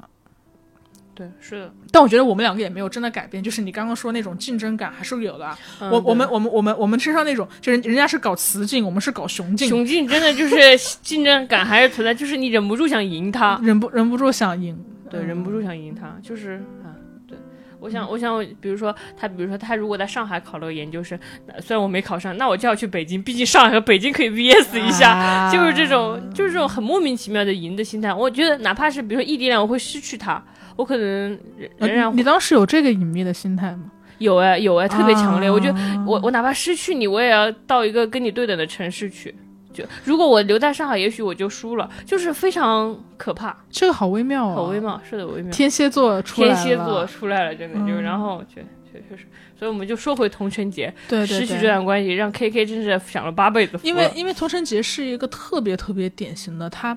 他 totally 能洞察到这个关系所有的问题，对，就是我不喜欢用网络用语啊，嗯。但是我觉得弹幕上那个网络用语还是对的，就说他人间清醒，嗯，他真的是非常清醒，你很难见到，你知道吗？就是他没有弹幕可以攻击任何人，但弹幕无法攻击童晨杰无法攻。击一个童晨杰。对对对，对在弹幕刚刚刚开始，因为童晨杰很聪明，然后他、他也非常会照顾 KK 嘛，然后这个时候弹幕终于找到了一个可以攻击他的点，说这个女的太强势了，以为自己聪明就了不起嘛，嗯就是开始攻击他的时候说童晨杰应该给 KK 更多的鼓励啊，嗯然后这个时候 KK 就去童晨杰就鼓励 KK 了，可以鼓励 K K，就是弹幕无话可说。无话可说。童晨杰全，我觉得童晨杰对 K K 的感情就是那种清醒的沉沦。我、我看得清一切，我知道这个男人的所有的软肋和弱点，我还是选择爱他。对这是爱。我觉得有的时候郭柯宇对张赫那是那的那的他的那种是体面，是因我跟一个失呃失去呃就是再见了的爱人的体面。但童仁杰对 K K 是温柔，温柔和体面是不一样的。但你同样也会有就是但是怎么，反正童仁杰，你说带球跑。高分学生带球跑，K K 就是那个球，什么？真 KK 就是那个球，我觉得也是时机的问题吧。嗯嗯就是因为因为童晨杰前面有过这一段，所以这怎么说？我觉得童晨杰像上帝视角，嗯，他他知道所有，他知道这个关系中所有的隐藏的点。我觉得他是悟性高，因为你可能这段关系的缺点你解决了，遇到下一段关系你又是小学生了，因为你不知道你会遇到什么人，感情模式对啊是的，是的，我觉得他可能、可能天生是有这方面的这种悟性在，而且我觉得最讨我我我最最让我就是那个的是，为什么总是从关系中学习的总是女人，就是啊。女性她总是就是说她如此知道如何经营一段关系，如何培养一段关系，如何鼓励一个爱人，如何爱一个人，她全都知道。为什么我们女生总是要成为就是关系大师，但是男生却可以只要坐享这些福利就好了？我觉得同性恋一定经过无数次的自省，就像发给我们的私信的那些人一样，他说是不是我有什么问题？对，我是不是应该更怎么怎么样一点？对，我觉得就是因为大家总是在反省啊，女生的自省能力是肯定是很强的嘛。你你对 KK 是什么感觉啊？不是，我也觉得这个这个 K K 对生育一个小孩就好像毫无诚意一样，他为什么可以这么做？他毫无诚意，同时又有着巨大的执念。嗯，他他想生小孩的原因是，他想跟这个世界有连接。嗯这个我其实跟事业有连接，我好像也能理解，我也能理解这个需求，但是他但我不能理解他实现需求的方式。是跟世界有连接，你创作一个作品。但但我觉得刚刚就是其实有有有一个点是大家呃聊的比较少的，但是是我个人注意到了一个点，不知道是不是因为我平时特别爱说地域梗，我真的很爱说地域梗，对吧嗯，就是。就是因为 K K 有提过一次，他因为他是东北人，嗯。然后他觉得童晨杰是上海圈子，嗯嗯。嗯，然后他去上海，他觉得他跟上海的那个圈他是融不进去的，嗯。然后他也没有办法真正的变成一个上海人，嗯。嗯，所以他希望生一个小孩儿，嗯，他觉得是，我不知道这个可能是我揣测的啊，就是好像你生了一个上海小孩，你就真的跟上海这个城市发生什么连接了一样，嗯。我觉得他有有有这方面的孤独感吧，嗯。嗯，因为他是在东北，然后他后来又去长沙，然后他现在又要去融入一个他之前觉得高攀了的圈子。他之前就觉得童晨杰跟谢辉在一起的时候还是很体面的嘛，他的前夫，嗯。他就老觉得自己要赢嘛，嗯。所以他内心的那种焦虑。感是很强的，嗯。但他无法通过别的方式来解决这个焦虑感，比如说，呃，人家家庭出身背景特别好，你这个无法改变，然后你现在基本上事业也定型了，嗯。你也很难说你在主持上再怎么怎么样了，嗯。所以他需要一个 settle down 的证明，嗯。一个一个一个盖盖章的证明。嗯。那最好的方式就是一个孩子，嗯，他把生活的解法当成了小孩，对对对，就我不知道会不会有这个这个小小的攀比心理，就是就是你你你前夫什么都好是吧？嗯你没有小孩，哎、哎我有，就但这个是我有点揣测了啦，嗯。有点揣测，嗯。我觉得可能地域上的东西，有的人可能就是会比较比较比较在意吧，嗯，因为他那天谈到这个点，我还挺我还有点挺炸的，就是怎么去趟上海被他说的好像改变人种一样，就是那种高级感，嗯，明白，嗯反正童晨杰就是一个，她什么都懂，但她仍然无法自拔的女人。但他也不一定要拔了。我觉得他们两个还是很有希望能够找到一个相处模式的吧。我也不知道，你觉得呢？嗯，他们看上去很甜，但他们的但他们的核心的问题又很致命。他们又很致命，要不要孩子们的问题，这好像还是但是我觉得 K K 就还还有一个问题，童仁杰确实是大龄产妇，四十岁了要生小孩，K K 好像从来没有没有很认真的意识到这一点对女性身体的危险。就是他一说我要我要我要，对但是我又不戒酒不戒酒不戒酒，不 对，确实就是，唉，想共情一个男的太难了。可能男的本来就不值得被共情。别说不是说好了 我咱们今天要被老 要被老王的粉丝嘛，童仁杰的粉丝嘛，然后还要被男人嘛。哎我们我们爱男人，我们爱男人。这事儿闹的，这小 K K，只能说同城但是也有也有关系的进展的问题，比如说，如果我是小猪，然后我我我当我还是小猪的时候，我遇到 KK，嗯，我们两个可以共同成长，也许可以呢。但小猪偏偏遇到的是老王，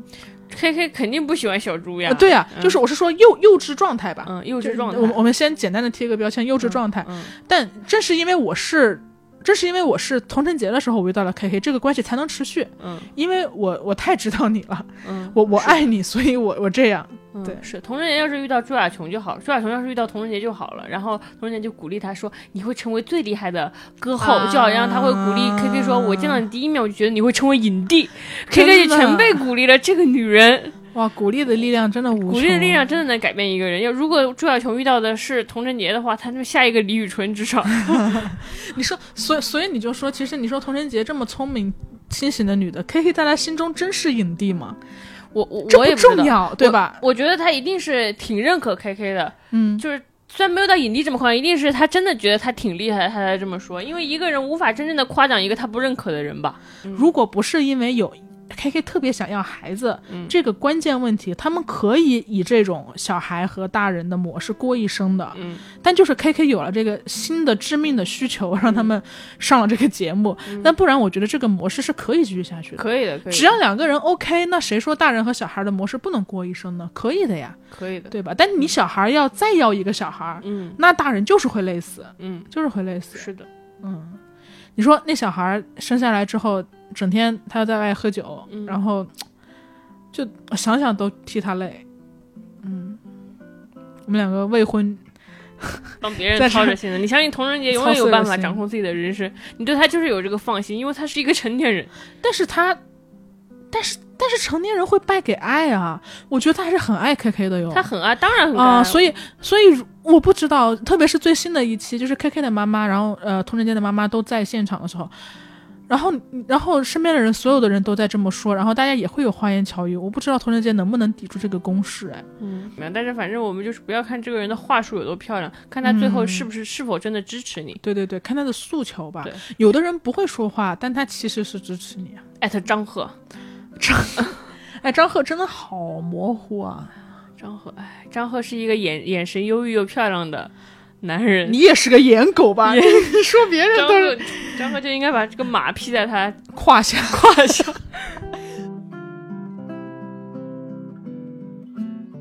你你知道吗？就是你刚刚说张赫的表现嘛，什么深邃的眼睛什么的，就是我之前在我们的那个和我我和我和我和我的表哥表嫂有一个群嘛，然后我在群里说，哎，大家最近有没有看《再见爱人》什么的？然后所有的哥哥都说谁要看那个？然后看了看不下去了，剧本全是剧本，剧本，就是很多很多男男男人对这个综艺的反应都是全是剧本。嗯，然后我就觉得有一个基本的逻辑漏洞，就是在座的都是搞演艺行业的，但凡他们有一点点在这个综艺中表现出来的这种演技，嗯能够演出这种水平，他们也不至于这些年混得籍籍无名。真的呀一边不要一边说中国没有好演员，一边就觉得人家综艺这么都是剧本也都是剧本。是啊张赫这种眼神，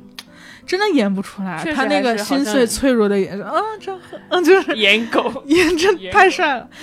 嗯，就而且他四十多了嘛，嗯，所以说身材管理也很好。嗯，哎哎，对，呃，不不我怎么又说这个？我是想说，我是想说，就是我我我我表哥他们就都就就是否认嘛，就说嗯全全是全是剧本什么的嘛。嗯然后这个时候，就其实我有嫂子也在群里嘛，嗯。然后他们就来找我私聊，嗯。就说其实他看他跟他跟我哥一起看了，就是觉得不是剧本，就觉得还是有很多婚姻关系中的问题，就是感悟的。嗯。然后我不知道这个这个事情跟主线没有关系啊，我只是突然想到，我觉得说，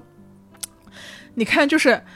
就是首先。男女一起看一个东西，然后嗯。男的觉得全是剧本，然后啪打游戏去了，嗯然后女的又留女的一个人在那儿学学习婚姻关系，又自是我又我反省。是我们女生在这学习婚姻关系哦我学会了哦，不要鼓励，呃不呃不要总是否定别人，要观察别人的感受，对。要尊重别人表达，要理解，要沟通，要鼓励别人，全学会了。男生说都是剧本，打都是剧本游戏去了，打游戏去了。打游戏去了。而且还有一个很微妙的，就是他们没有在群里嗯去、去去去反驳自己的老公，嗯他们是私聊我的，嗯，就是要给男人留面子，又给男人留就是今天又学到了一，又学到了，不能不给男人面子啊！就是哦，女生真的好共情啊，是的，是的。在此所以，我在在此就是我们还是非常欣赏那些所有喜欢看《再见爱人》，并且并且从中学到什么的男人的，啊，对对对对对对对对，非常好，非常好。非常好。刚刚说女生很共情，没有说。没有说所有的女生都共情的意思，也没有说男人所有男人都不共情的意思。对，挺挺多男人挺共情。我看王老师比我更共情朱亚琼一百倍。王老师，王老师，王老师，行吧。嗯，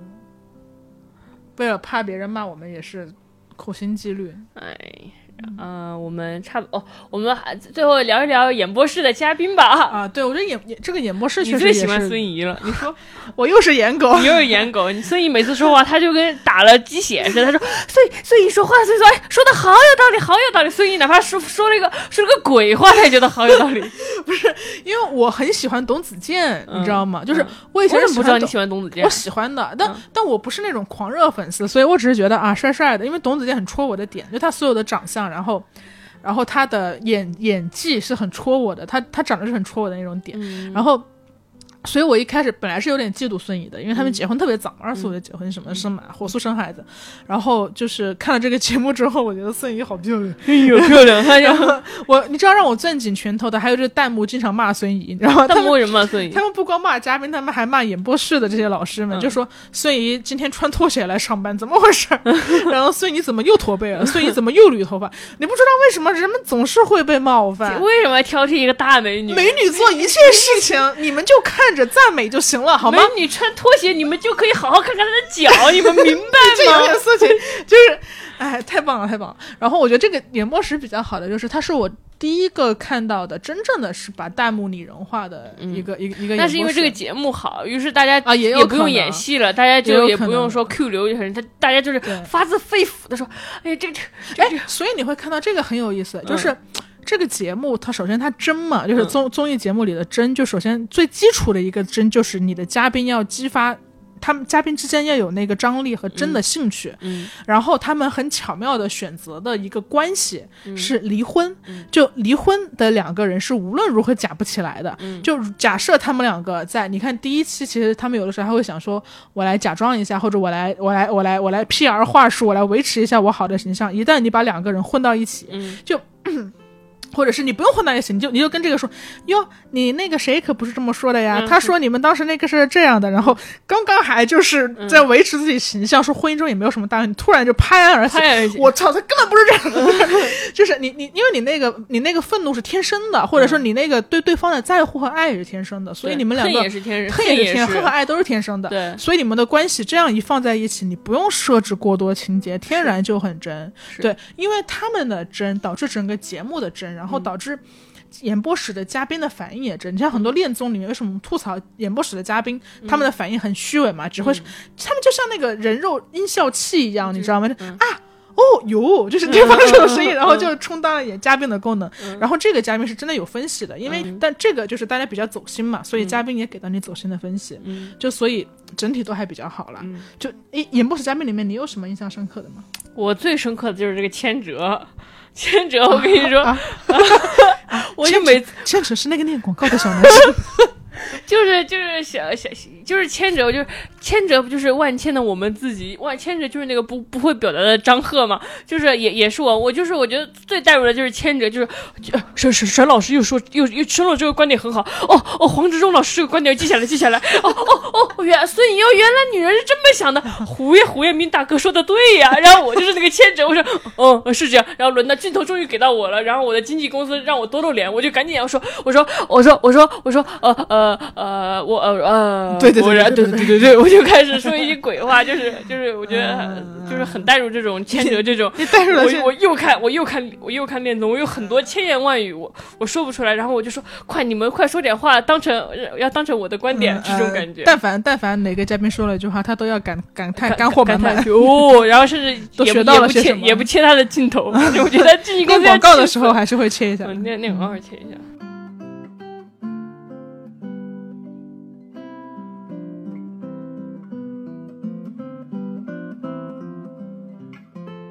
哎，但是这是就是我们刚刚不是聊了很多婚姻嘛？但其实我觉得这所有今天一切的讨论都是建立在一个呃默认的大前提的基础之下，就是我们认为婚姻和爱情是绑定的。嗯。嗯，但其实，在几百年前，婚姻和爱情不是绑定的，婚姻是一个经济契约，嗯。就是爱情是逐渐、逐渐、逐渐它的重要性才在婚姻中被凸显的。所以这也就是我们跟长辈有时候经常会就婚恋的问题发生一些争执嘛，因为他们就觉得没有爱情也行啊，就凑合过呗，或者感情是培养出来的。对他们会觉得婚姻还是一个建立生活伴侣的一个对对对，联系，或者降说是一个经济契约，降低风险，让你一个人的个体在这个世界上可能有一个对更坚固的东西。合法繁衍。对对对他他们对婚姻的认知是这样的，嗯但我们其实所有的讨论都是在聊爱情嘛，我们把爱情和婚姻混在一起嘛。嗯，对，所以你觉得婚姻中要有爱情吗？我觉得，我觉得。如果我们已经进化到这个程度了，我们已经进化到啊不需要婚姻这个制度的时候，我们仍然选择了婚姻。那这个婚姻里必须要有爱情，不然嗯为什么我要结婚呢？嗯，对，就像人开你开了天眼、开悟了之后，你是没有办法退回到懵懂无知的状态的。嗯而且我们现代人对于婚姻的可能，对于婚姻抵御风险这个维度上的呃需求也变少。嗯，我可能没有那么的需要婚姻来抵御风险，我也没有那么的需要一个孩子来满足我的繁衍欲。嗯，是所以，我也觉得婚姻中还是要有爱情。你觉得有爱情就要结婚吗？不一定啊。有爱情，嗯，跟结婚那肯定是两两码事了。你觉得你啥时候会结婚？我觉得我这这这事儿可不能问我呀，你是不排斥婚姻的是吗？我也不知道哎。嗯这个问这个问题确实没有想清楚，但是没有那么憧憬，啊，但、啊但也不你不会觉得婚姻是你的安全屋。不会。嗯嗯，很多人说他看了这个综艺之后会更想结婚，或者是更不想结婚。我嗯。我觉得我没有一个明确的指向性，嗯。只是说这个综艺它有一点让我缓解了一些焦虑，不是婚恋焦虑，是必须要在感情中怎么样的焦虑。嗯。就是这个这个婚姻，这个这个综艺让我觉得一切都没有关系，嗯。爱也没关系，嗯。爱而不得也没关系，嗯。吵架撕裂也没关系，互相绑架也没关系，嗯。就所有的问题都有一个尽头的。嗯。嗯，哪怕你最后分开了，嗯。哪怕没有在一起也没有关系，哪怕你分开十年又在一起也没有关系，嗯。就一切都没有关系，所有的关系自有它的去处。嗯。这个其实是让我有一点点松弛下来的。我们之前老觉得，你我们我跟你的关系必须在三十岁之前有一个结论啊，我们得怎么样？因为我有问过我的哥哥，我说你为什么要结婚？然后我会发现他们的答案还挺出奇的一致的，嗯，再不结就得分手了，你知道吗？嫂子们听这播客吗？他们不听，他们不听。嗯但我看了这个之后，我觉得没关系，嗯你结了还还也许还得离呢，嗯你不着急不着急，慢慢来，嗯谁怕谁，嗯，对吧？是就健康第一位，然后就是看时间要怎么样写我们我们的剧本或者我们各自人生的剧本吧。嗯，就一切都没有关系，再看一看。